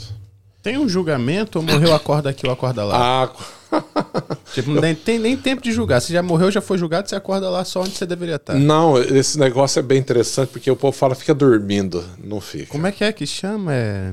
Purgatório, falou. Isso? É, fica dormindo. Ah, porque tá dormindo. Não, não tá dormindo. Passa por julgamento. Vai lá ouvir. Passa, passa por julgamento. Quem que será que é? Pedro? Não, Pedro não é da água, moço? Da chuva? não. É diante do próprio Deus que vai passar. Pelo menos se você lá pra baixo. Quando a pessoa falar você assim, ó, ah, mas eu não acredito. teve- Não interessa. Acreditando ou não, você vai passar do mesmo jeito. Ah, mas não aceito que Deus. Aceitando ou não, ele é. Ele continua sendo Deus, vai passar do mesmo jeito. Então é algo que é inevitável. Né? Eu, eu tenho. Quando eu celebro. Eu gosto de celebrar funeral, né? Para mim, eu acho que é um momento muito importante. E da pessoa refletir a, a- o limite do ser humano, né? O nada. Então, quando eu celebro, eu falo muito isso. Ah, porque eu fico com pena dos daqueles que dizem ateu. Que a única coisa que sobra é o buraco do cemitério, mais nada. É nada. Agora, acabou, pra, acabou. Para né? aquele que acredita, sabe que tem a vida eterna, Hum. né? Tem o paraíso. Essa semana eu vi um filme, estava todo em espanhol, um depoimento, na verdade, um documentário. Só passou um dia, na segunda-feira. A live. E é, é tudo em espanhol. O pessoal de Madrid, aquele pessoal falando muito, muito rico, ó, os depoimentos, falando da, da importância, porque a Europa é muito pagã também, né? Tá muito pagã. O jovem, então, totalmente fora de Deus. Mas é esses jovens que encontraram a fé de novo. Muito bonito o depoimento deles, muito bonito. Falando do valor, da esperança, né? Faz uma pessoa fazer tudo isso? Porque ela tem algo maior. Padre, e o celibato? Em que sentido? Ah, é uma coisa que muita gente que entra sai por causa disso? Não, eu não digo que é só por isso. Hum. Porque descobre que não é a vocação dele. Você acha que essa não é a parte mais difícil, não? Não, Pra ser um padre? não. A pessoa sai porque ela, vê, hum, ela não se encaixa mais naquilo. Que é difícil, né? É muito trabalho, né? Ela não se encaixa, ela não se vê mais, ela não se encontra. Eu amo o que eu faço. O, Tem dia que eu voltando, tô muito cansado, é claro, que tem dia que é muita coisa. Mas eu amo o que eu faço. voltando no que ele estava finalizando, é, o nível de consciência do ser, você acha que isso é, é ponderado nesse julgamento? É. Claro. Porque apesar dele talvez ter um nível Tanto é que isso é bíblico. É. A quem muito foi dado, muito será de cobrado, pedido, né? muito será exigido. Então, se eu tenho uma consciência de quem é Deus, é uma coisa o meu julgamento. Agora, eu posso ter muito estudo, muita coisa, mas eu não tenho uma consciência formada. O meu julgamento será diferente. Mas eu acho que é mais ou menos isso que ele estava falando. Às vezes a pessoa não tem consciência do que é, mas ainda assim ele pratica o bem. Então o julgamento dele às vezes pode ser é, é, ponderado, Ponderado, pelo é. nível disso de consciência sobre o, Sim. o que é. Legal. E aqui, é, e o dom é verdade de das pessoas que falam em, em línguas? É. Isso é bíblico. Aham. Isso é o que chamou a atenção no início dos Atos É Apóstolos. Coríntios, não era? Não, Atos Apóstolos. Eu pensei que fosse dos Coríntios. início da naquela, igreja ali. na- ok. Eles começam a falar em outras línguas. Aham.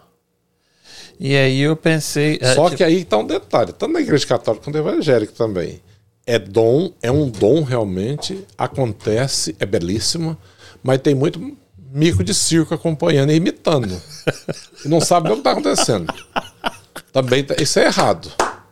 Agora o dom existe, é, tanto é que existe, São Paulo fala. Mas não é, tipo, não é interessante também a pessoa que sabe falar e e a pessoa que sabe interpretar, que tem o dom de interpretar É, a Deus língua? não dá um dom de alguém para falar em línguas sem dar alguém para interpretar. Tá, não Deus entendi não não. confunde ninguém. Ah, Se ele deu o dom para você em falar em línguas, você mesmo nem vai saber o que está falando. isso. Você vai sentir bem estar rezando, não, mas não sabe. Só que ele vai suscitar alguém que vai interpretar o que você está falando. Entendi. E o senhor maneira conhece alguém que, que, que interpreta? Tem muitos, isso daí tem muitos. Mas você tá falando assim que é normal. É normal. Não é um dom mais elevado. Qual é o dom mais elevado? Do, o amor. É, acima de tudo. Ágape. Ágape. Eros, ágape. O amor ágape é o amor de Deus, é o mais elevado. É, menino. Calma aí. Deixa eu ler um pessoal aqui. Só pra agradecer. Nossa, que o povo tá comentando aqui, hein? Nossa, mãe, já é tarde. Não, calma aí. Não, não- não faz isso comigo, não. faz isso comigo, não. Padre, eu vou te falar, cê, senhor, fica esperto, porque senão o senhor só sai daqui meia-noite, uma hora e vai chamar a amiga do senhor pra vir jantar aqui também. Ó, Márcia Borges, gosto muito do Padre Ah, Eduardo. sim, Ele é amiga. sincero. Isso pra mim é tudo. Ah, o Felipe dos Reis tá conversando com você, Kim? Quem Tá, entra em aqui. contato depois eu tenho umas ideias pra vocês. Ah, meu Deus do céu. Tá no Aí, ó. Instagram aqui, ó, falando comigo. Opa, É? Tá. Nosso padre, um exemplo para nossa comunidade, Márcia Borges. Emília de Oliveira. Eu já recebi algumas. Extrema unção. Como assim? Algumas? Porque ela, eh, se é a pessoa que eu penso, né? Acho que é. Ela teve um problema de câncer, foi, graças a Deus, já tá boa.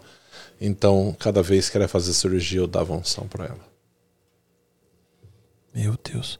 Gerson Fernandes. Padre, fala sobre Nossa Senhora. Explique, por favor, a quem não saiba porque ela é santa, mãe de Deus e nossa. Nunca foi e jamais será uma mulher qualquer, Nunca. como as seitas ah, pregam por aí. Nunca. Tanto é que o culto à Virgem Maria é diferente do culto dos santos. A latria é somente a Deus. Por isso que tem a palavra idolatria, que é ao contrário, adorar falsos deuses. A latria é o culto dado apenas a Deus. A perdolia aos santos. E a hiperdolia à Virgem Maria.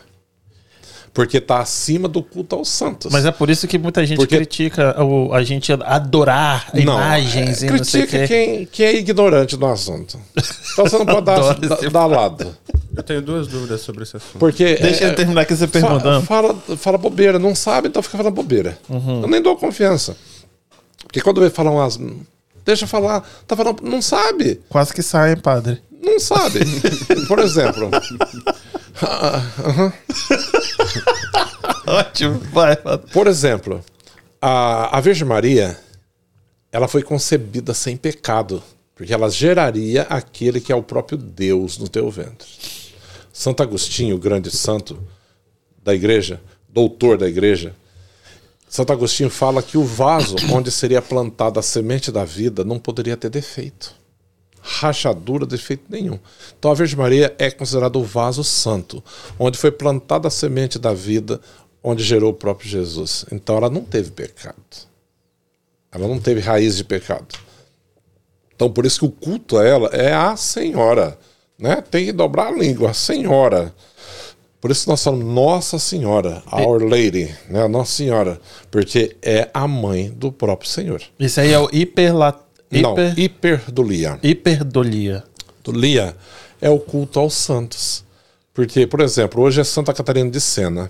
Celebramos Santa Catarina de Sena, doutora da igreja, inteligentíssima, a 24 filha de um casal, família paupérrima na Itália. Nossa, mas 1200 24? É, mas 1.200 e pouco, 300. Nossa, paupérrima. Que paupérrima. saúde é essa dessa É, moça não, a, não a- ela é a 24 filha do Isso que casal. eu tô dizendo. Filha, só teve mulher também? Não, teve muitos filhos, a 24. Ela não pôde estudar porque ela ajudava a cuidar na casa, então ela é praticamente analfabeta. E ela torna-se doutora da igreja, porque Deus, quando Ele quer, Ele faz. Ela vai aprender a ler muito tarde já, muito pouco, mas ela, ela escreve um livro que é muito famoso, chamou Diálogo. E é perfeito, Santa Catarina de Sena. Mas Catarina nasceu numa vida normal, como todos nós nascemos com a marca do pecado. É diferente.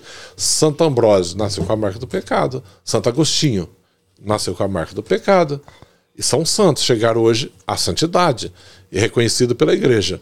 Ok, Nossa Senhora não teve pecado. Por isso que o culto à Virgem Maria é diferente.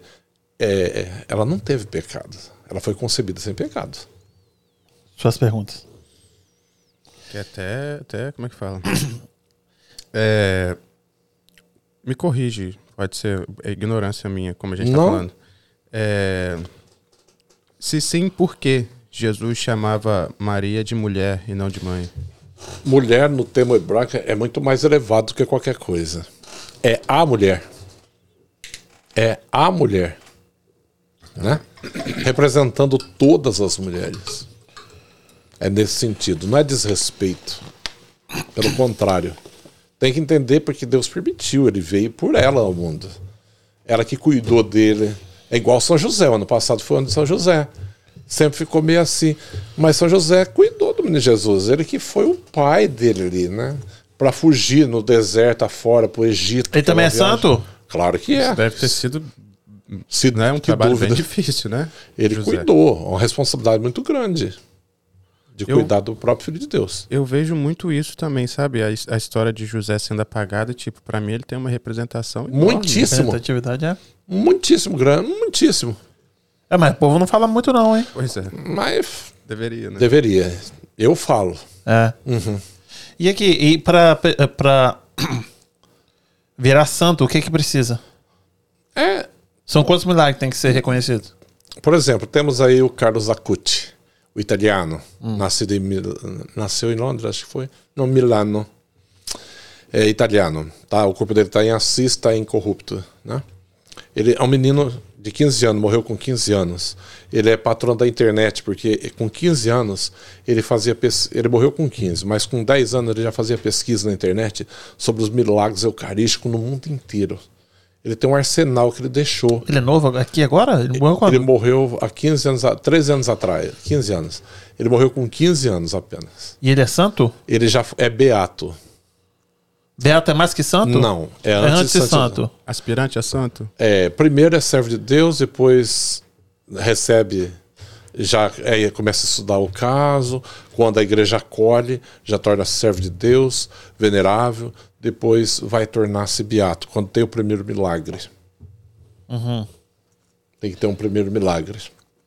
Deixa eu perguntar, pergunta E agora. depois, para ser santo, tem que ter mais dois milagres. Dois milagres. São três milagres todos. Muitos, são muitos. O Padre Pio, que é da, da minha. O Padre Pio nas- morreu na, em 1968, anos antes de eu nascer. E é o- já um padre da época da tecnologia, já tinha coisa, já filmava, já fazia muita coisa. O Padre Pio fazia milagres em vida. Muito. A gente Eu tenho- é do, do es- Pode falar aqui. A gente é do Espírito Santo e lá a gente tem um convento. E em uma das Eu paredes. já fui lá. já Convento da Penha? Olha. É bem fresquinho lá. É bem bonito também. E lá tem uma parede que é, eu não sei como chama a parede, mas são placas dos milagres que aconteceram ali no Sim. convento. Muito interessante. Isso é normal em conventos? Sim. É normal. Interessante, né? Sempre os conventos têm muita história, né? Ainda mais na Europa, nossa. É muita história, é muito rico. fazer uma pergunta, o senhor responde se o senhor quiser. Polêmica, hein? Tem uma, uma área da, da uma, uma comissão da igreja para poder apurar os casos tipo de, de, sei lá, polêmica da igreja? Claro. A igreja tem um tribunal. Entendi. Porque Ao muito se mesmo, fala. O mesmo código de direito civil nós temos em direito canônico, quase que igual. Caramaço. É? Sim, a igreja tem. A igreja católica tem essa organização. Ela tem o código de direito canônico. Porque assim, a igreja, a igreja católica continua sendo, né, o ah, a maior do religião, né, do, do a mundo. mais antiga. Não vou dizer que é a maior, porque eu Hoje infelizmente continua, não? Hoje eu acredito que não seja maior, mas. Porque muita gente de- é muito grande. ponderou né, para muitos lados. Mas a igreja católica é a igreja. Mas você não- o senhor acha que qual o motivo de muita gente ter deserdado a, a igreja católica e indo para outras outras outras Falta de religiões? conhecimento. Uhum. Hoje, se você entrar na internet, aí você vai ver muita gente voltando para a igreja. Mas de que maneira? Pelo estudo, pelo conhecimento. Inclusive pela patrística. Sabendo quem começou a igreja lá no início. Os violentos mesmo lá, Irineu, de Leão, aquele povo que estudava, que deu a vida, eh, vai, vai entender. Tem um testemunho de um cara que era pastor, ele era presbiteriano, chama Eduardo Faria um dia um pastor grande questionou ele sobre batizado de criança, coisa. E aí ele falou, não, mas por né? Aí o pastor falou, ah, mas se você acredita, tem que acreditar nisso, acreditar naquilo. Ele falou, opa, o cara é mais velho que eu. Por que ele está questionando isso? Se ele está questionando, tem algum fundamento. Ele foi estudar. E através dos estudos, ele voltou para a igreja católica. Abandonou tudo. Ele tinha bom salário, ele era bem renomado no Rio de Janeiro. Largou tudo e hoje está na igreja. Hoje dá aula no seminário, faz um monte de coisa. Então, eu pergunto isso, padre, porque, tipo, tem muitos casos que a gente vê aí na televisão, aquilo que eu falei, o senhor responde se quiser, tipo, de pedofilia. Ah, de não tem. Mas você acha que é só a igreja católica? Não, não, não acho, mas eu tô conversando com o padre da igreja católica. Não, sim. Sim, mas já foi feita uma pesquisa, é 0,02% dentro da igreja que tem isso. Uhum. O resto é em casa, nas escolas e outras coisas mais. Não, concordo. Em casa, com certeza, deve ser o, maior o que número que- maior é próprio pai, É, concordo. própria mãe. Concordo. Mas você não acha que isso, tipo, suja o nome da igreja? Porque Su- aparece uma. Porque é um padre, Não, lógico que vai fazer uma repercussão muito Claro, grande. Claro, o passar- demônio quer show. ele, é, ele é do show, do, do- ele é dos holofotes. É. Então ele gosta de espetáculo. Ele vai pegar. E quem que tem um nome? É a igreja católica, Isso. querendo ou não. O povo quer sujar esse nome. É um nome. É um nome de mais de dois mil anos. Então vai fazer o quê? Vai tentar sujar. Uhum. E tem, você sabe que tem isso no outro lugar também, para todo lado. Sim, tem. sim, O- sim, sim, sim. o Aí rei- tem um comitê só para poder os- tomar conta disso aí. Tem muita. É, a igreja é muito organizada. Aham. Aqui, então, você não tem ideia. Mas no final a pessoa ela é expulsa, não presa. Não pode ser presa. Pode ser presa, é. Aqui, ó, Ah, não, mas não tô falando por esse tipo de caso, né? De, de, de... Pedofilia. Isso, ou alguma coisa assim. Mas no caso, esse comitê, né, caso não seja alguma coisa parecida. Que, que vai infringir a civil, a vida Isso, civil. Exatamente. Ele é expulso do, do- da congregação. Como é que ele chama? é suspenso de ordem. Ah, tá. É tirado as ordens dele, ele, ele volta ao estado laico. Entendo. Mas ele tem a opção de, de retornar? Não, Entendo. não. A igreja católica tem uma organização muito forte. Não pode. Aqui, aqui em Boston, então, devido a todos esses escândalos que Tem teve no muito passado, filme, né? Teve muita porcaria É. no passado. E infelizmente tem um preço, né? Aqui, por exemplo, se alguém falar para de, deduzir que eu fiz alguma coisa e fazer uma denúncia, ele simplesmente me tira de onde eu tô e tira de exercício. Eu não posso celebrar, não posso fazer nada enquanto não resolva tudo. O, o Reis me, me sugeriu perguntar sobre o milagre lanciano. Ah, no Lanciano eu tive lá agora três anos atrás, quando eu estive na Itália a última vez. É, o milagre eucarístico Lanciano. Ah, É um padre que ele celebrava e ele tinha dúvida se naquele momento realmente estava ali Jesus presente. E ele tinha essa dúvida, ele era um, um padre. E um dia, quando ele celebrava, a hóstia tornou-se carne e o vinho tornou-se sangue na frente dele. Isso é guardado num relicário até hoje. Não, mas aí come e bebe assim mesmo? Não, foi guardado. Ah, entendi. Foi guardado. Foi guardado, tá no relicário até hoje. Já estudaram a- o milagre e a parte, os três pedaços que formou ali, se pesa um, dá um peso. Se pesa os três, dá o mesmo peso. Porque Deus não se divide. e o senhor viu? Eu vi. Eu tive lá. Eu fui numa reunião em Lucca, na Itália. E aí eu passei pela Toscana toda, entrei na Perugia, entrando em Assisi, fazendo tudo aquilo. Interessante, né? É muito. Deixa eu ler aqui, continuar lendo aqui. A, a personal das personagens, Angé- Angélica Zagonal. Zagonel, desculpa. Mas Constantino se batizou por conversão ou por política? Qual a opinião do padre? A mãe se converte primeiro. A mãe dele é Santa Helena. Ela vai ser a responsável por construir muitas igrejas na Europa, na Terra Santa. Ela que vai preservar a riqueza daquilo que nós temos hoje. É Santa Helena. Porque ela era a mãe do imperador. Aí depois ele, ele se converte. Vamos ler mais aqui.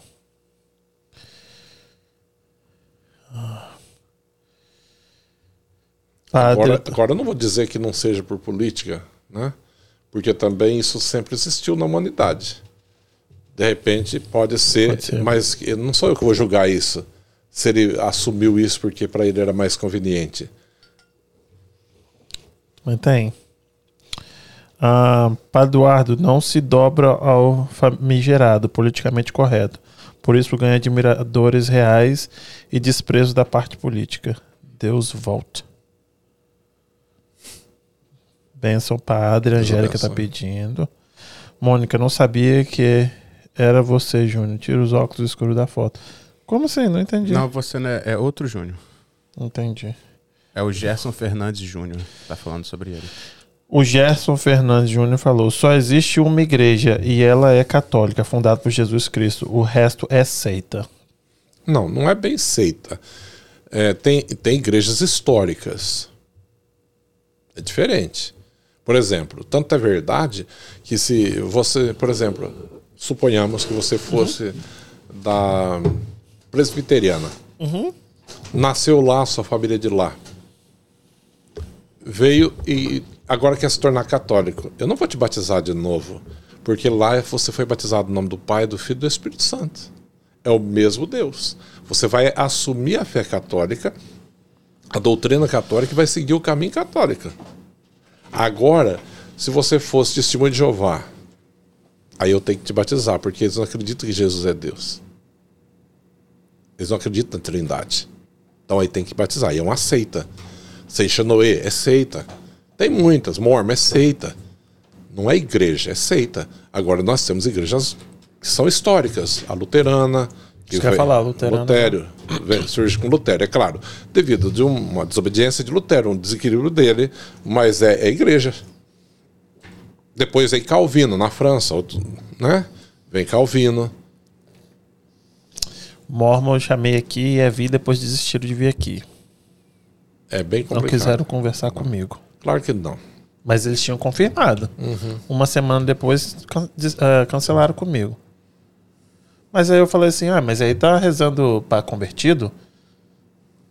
Tipo, não vem aqui mostrar ué, o lado de vocês, como é que, entendeu? Porque, tipo assim, aí só vai rezar, só vai falar com quem é mormon. É, é, é bem difícil. Pô, mas aí não vai, não vai converter as pessoas? Não quer, tipo, espalhar a palavra? Poxa, fiquei chateado com eles. Esse padre uh, Eduardo Marques jamais será vendido por, vencido por Satanás. Força, padre. Faça Satanás morder o rabo dele. Sim. Esse padre que toda igreja deveria ter, digno, honesto, um padre de verdade. Ro Rosiclay Martins. A minha amiga da Flórida, foi Aí. secretária minha. Aí, ó.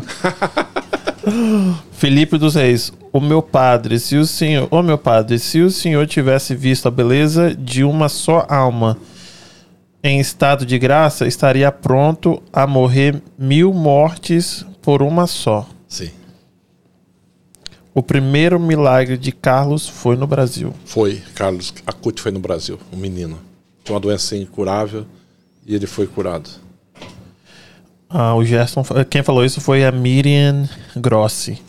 Ah, Luiz Romildo falou: Amo a vida do Padre Eduardo. Amo a vida do Padre Eduardo. E meu diretor espiritual uhum. é agraciado de Deus. Alguém falou alguma coisa aqui em cima? Eu tenho uma aqui. Vai, quem? E. Como é que é? E Chico Xavier? Hum. Farsa? Como assim? O trabalho que ele fazia era farsa? Não, não vou dizer que é farsa. Ele podia ter uma boa intenção mas a própria Bíblia condena a, a mexer com os mortos. Morreu, morreu. Entendeu? E tem um caso desse bem interessante, uma amiga minha já faleceu também. Eu cuidei, eu ajudei assim espiritualmente o marido dela teve câncer durante uns meses, logo que eu fui ordenado padre no Brasil. E esse senhor veio falecer. Dali uns dias veio uma amiga dela que vendia tapoeira e falou assim: Antônia, o Zé desceu lá no centro, a mulher espírita, e deu um recado.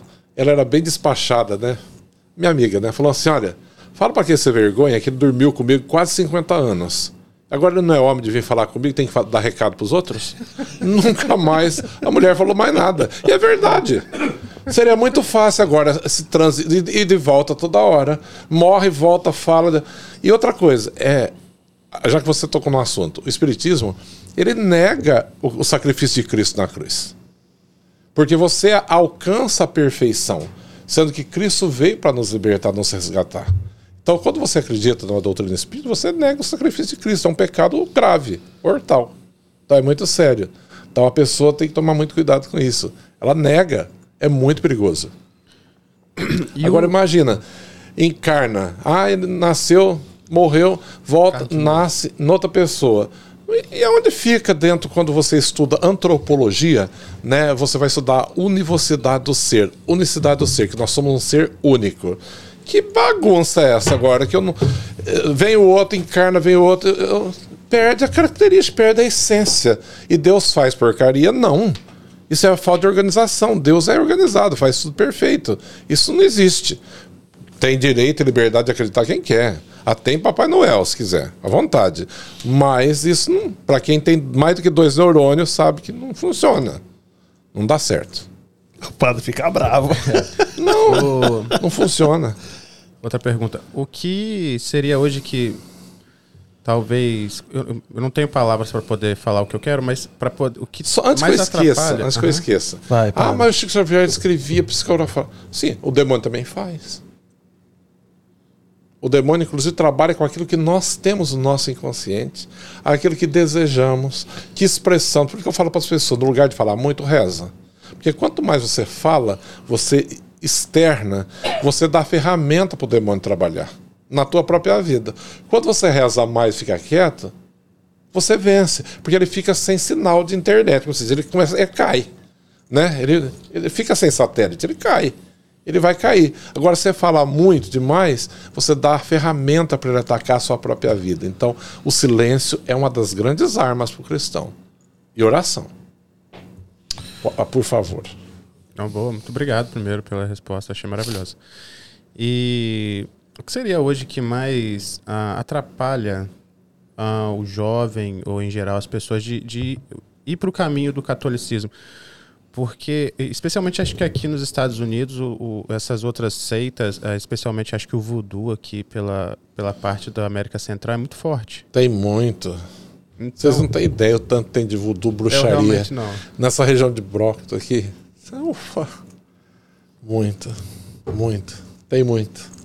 E o que, que será que, que te- existe alguma que você fala assim, não, é realmente os jovens hoje ouvem é, o que essas pessoas desse lugar falam e, e realmente dificultam um pouco? Não, não, não é só isso. A, a influência com o jovem hoje está muito na música, a internet, inclusive, muita coisa. Muita. O, o globalismo né, em si, ele está assim, modificando o feminismo, tudo isso que nós vemos aí. É interessante, tem um, até um documentário dentro do Brasil Paralelo sobre o feminismo que é. Ó o padre, ó o padre, ó o padre. O Brasil paralelo Alfinetou. aqui. Hã? A gente tá brincando, alfinetou. É bom. É bom? É bom. Porque muita gente grita, levanta a bandeira, pinta o cabelo de, cor- de, de azul, de roxo, mas nem sabe que é aquilo. Isso veio da União Soviética, da antiga União Soviética, do KGB, é espalhado pelo mundo inteiro com o comunismo, a ideia marxista, tudo isso vai pelo mundo. A desgraça toda começa ali, pelo mundo inteiro. Aí a mulher, né, tal, tem direito ao seu corpo, tem direito. A... Engraçado, a mulher tem que ter tudo que o homem tem direito, mas põe para escavar, para entrar debaixo de tudo e trabalhar. Não, a mulher. Aí a mulher tem que ter o direito que a- o homem abra a porta do carro para ela. Não, mas ela não tem o direito dos homens. Então, então, muitas vezes isso entra num lado de conveniência, tem que tomar muito cuidado. A mulher por si, ela tem uma beleza que o homem não tem. Ela tem uma beleza. Se você analisar, a mulher traz a vida. Ela, ela gera a vida. Bom, eu sei que, imagino que Deus é, é, tem uma, uma, uma, sei lá, sei- não sei a melhor palavra, mas que deu uma responsabilidade a mais pra ela do Sim, que pro homem, propósito. com certeza, né? Com certeza. Aí vem Satanás, que é o bicho invejoso, o macaco que repete tudo, imita tudo. Ele vai ter que dar um jeito de destruir o que Deus fez. E de que maneira? Com essas coisas que acontecem por aí hoje. Essas ideias, né? Nossa, se for entrar, mas eu tenho que ir embora, né? É ideologia de gênero, é tanta coisa. Aí o povo fica discutindo se é homem, se é mulher, o que vai. Sabe? Respeito. Mas não vem com essa história pra cima de mim. Se meu pai tivesse casado com outro homem, eu não tava aqui. Não precisa Verdade. ser muito inteligente.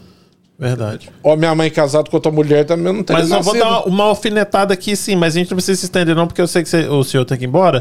Mas assim, no, no Antigo Testamento não tem. Como é que é o nome do- da passagem lá do, do livro? Que não podia comer camarão, certo?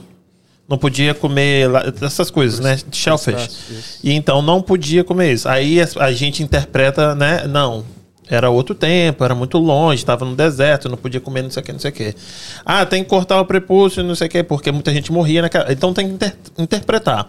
Na hora que fala que não podia homem com homem, aí hoje a gente leva isso até hoje. Não, isso aqui não, isso aqui tá certo. Mas do camarão, não, não tá certo. Como, por que, que o do homem com homem a gente. Ah, porque tá escrito na Bíblia, mas o do comer camarão a gente interpreta. Mas você há de convir que comer um camarão é uma alimentação. Agora você deitar com outro homem é uma ligação de alma. Mas por, mas por que, por que, É que não muito tava mais- querendo, tipo, Mas interpretar? é muito mais Não. grave. Porque quando a pessoa deita com a outra, é, ela não tá só unindo os corpos, ela tá unindo a, alma. Mas aí duas pessoas, não são duas pessoas ali? É, mas duas almas. Sim, mas duas almas, Ah, mas, sim, mas- a gente não tá, a gente tá interpretando por conveniência isso não? Não, nunca. nunca. Padre Eduardo, somos corpo ou somos alma? Corpo e alma. Os dois juntos? Uhum, A união. Aqui. Padre, eu quero te agradecer. Eu sei que tem uma pessoa te esperando. A conversa foi muito mais Eu- Eu enriquecedora. imaginaria que, ser- que seria boa a conversa, mas foi muito melhor do que eu imaginava. Não foi? Uhum. Quero te agradecer demais. Você respondeu tudo. Não sabonetou. Mandou Não. muito bem. Quando precisar, eu posso voltar. Não, vamos falar. Você tem que voltar só pra gente falar de exorcismo. Não, Não, eu vou falar só sobre isso. Hã? Eu venho.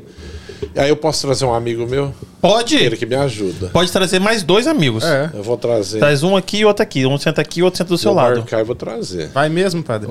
Falar Tá ao sobre, vivo, hein? sobre cura, libertação, oração de exorcismo, toda essa Vai trazer o área. livrinho em vermelho? Trago. Ah, agora eu gostei. Meu Deus do céu. Agora eu gostei. Vai ficar bom o negócio. Gente, quem joga em mim aqui, se inscreve no canal, deixa o like, por favor. Se inscreve no canal, compartilha essa, essa live. Muito obrigado para vocês que ficaram por aqui, que mandaram superchat, que mandaram stickers, que mandaram perguntas. Então foi muito bom. Uma galera enorme aqui. Quero mandar um beijo para todo mundo.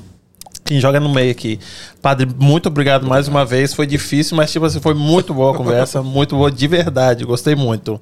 Ah, quer deixar um recado pra galera antes de ir? Ah, agradeço a todos ao seu convite, é claro. E... Kim? Kim. É. O seu pai tá ali. Meu pai tá ali, meu pai tá ali. Sim, também. Super amigo do Padre E Paulo. todos aqueles que nos acompanharam, eu acho que vale a pena investir, viver e viver bem. Bem. Fazer o melhor possível. Lembre que você pode fazer melhor. Não se contenta com, a- com o básico, não, né? Tábua rasa, não, né? Seja águia. Galinha, muita gente já é, né? Tem que voar alto, tem que sonhar, tem que enxergar longe. Tem que voar alto. Deus te criou para ser uma águia. Não para ser uma galinha ficar ciscando o dia inteiro e olhando. Por que, que eu não vou? Voa, claro, você criou. Deus te criou dessa maneira, capaz. Então acredita nos seus sonhos, continua lutando. É possível ser uma pessoa de sucesso, é, sendo fiel, sendo de Deus, porque essa ideia é totalmente torta. Ah, porque as pessoas de Deus é assim, parece burrinho de presépio. Não, isso daí é que nunca, nunca. Igual quando alguém fala assim, ah, porque é vontade de Deus, do teu Deus, porque o meu Deus não quer isso pra mim. É muito fácil, é muito cômodo. Ah, eu não faço porque é fazer o que? É vontade de Deus. Não, isso é comodismo. Deus não quer ninguém uma, uma ameba, quer filhos e filhas, quer pessoas que sejam felizes, que cresçam, que voem, né? Não tenha medo. Kim, obrigado, ah, Padre.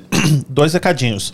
Um, agradecer o Brazilian Takeout, porque tem uma galera que ajuda a gente a, a, a manter isso aqui de pé, que é o Brazilian Takeout. Kim, deixa a informação deles aqui. A galera que é de Fall River, a galera que é da região aqui, Brazilian Takeout. Dar uma Restaurante. passadinha também? Brazilian Takeout. É verdade. Ah, que tá sempre dando a moral pra gente aqui. E o Douglas de Almeida, ah, que tá ajudando a gente com esse episódio também. E todas as informações vão estar aqui embaixo na descrição do, do, do episódio. Se você estiver assistindo pela televisão, é só apontar. Ah, o Celular, celular para a televisão que vai escanear ali e vai direto para a página do Douglas. Ou se você estiver vendo pelo celular, tá na descrição do, do episódio. Ahn, Segunda-feira, semana que vem, temos podcast segunda, quinta e sábado. Então vão ser três mesas redondas. Uma mesa redonda são de helpers da semana que vem, ah, de, de limpeza. São duas helpers e o Felipe Maiorino vai estar aqui. Na quinta-feira vai ser uma nefrologista, que é uma médica de rins, uma moça que está doando o rins e o rim e a outra que está recebendo o rim. E no sábado, dia 7, véspera do Dia das Mães, a gente vai ter a mesa redonda de mães. Cara, peraí que eu preciso de frisar isso daí que você tá falando. Uma vai trazer a doadora a pessoa que tá doando o rim, Aham. a pessoa que tá recebendo o rim. E a médica, Quer dizer, especialista. já é, eu já acho que juntar essas duas pessoas é, é demais. E a médica que é especialista em rim. Uhum. Pô, esse papo vai ser muito bom, cara. Isso vai ser legal, né? Informativo, né? Não, Tem que estudar. fora, olha, olha a atitude que a pessoa tá tendo, já que Não, você tá incrível. falando aí, tá doando um rim pra uma pessoa. É, Acho incrível. E o de, de mães, que vai ser no sábado. Que mães, mães que são mães e pais, que são mães solo. Entendeu? nome? Três mães é solo. mas só- pãe. Pães. Oh. São pães aí, que são mães solos, entendeu? A gente vai fazer uma mesa redonda aqui vai conversar com três mães. Quem tô esquecendo de mais alguma coisa? Não, senhor. Acho que não. Gente, deixa o like, se inscreve no canal e é isso aí. Muito obrigado, padre. Vejo vocês semana que vem. Beijo.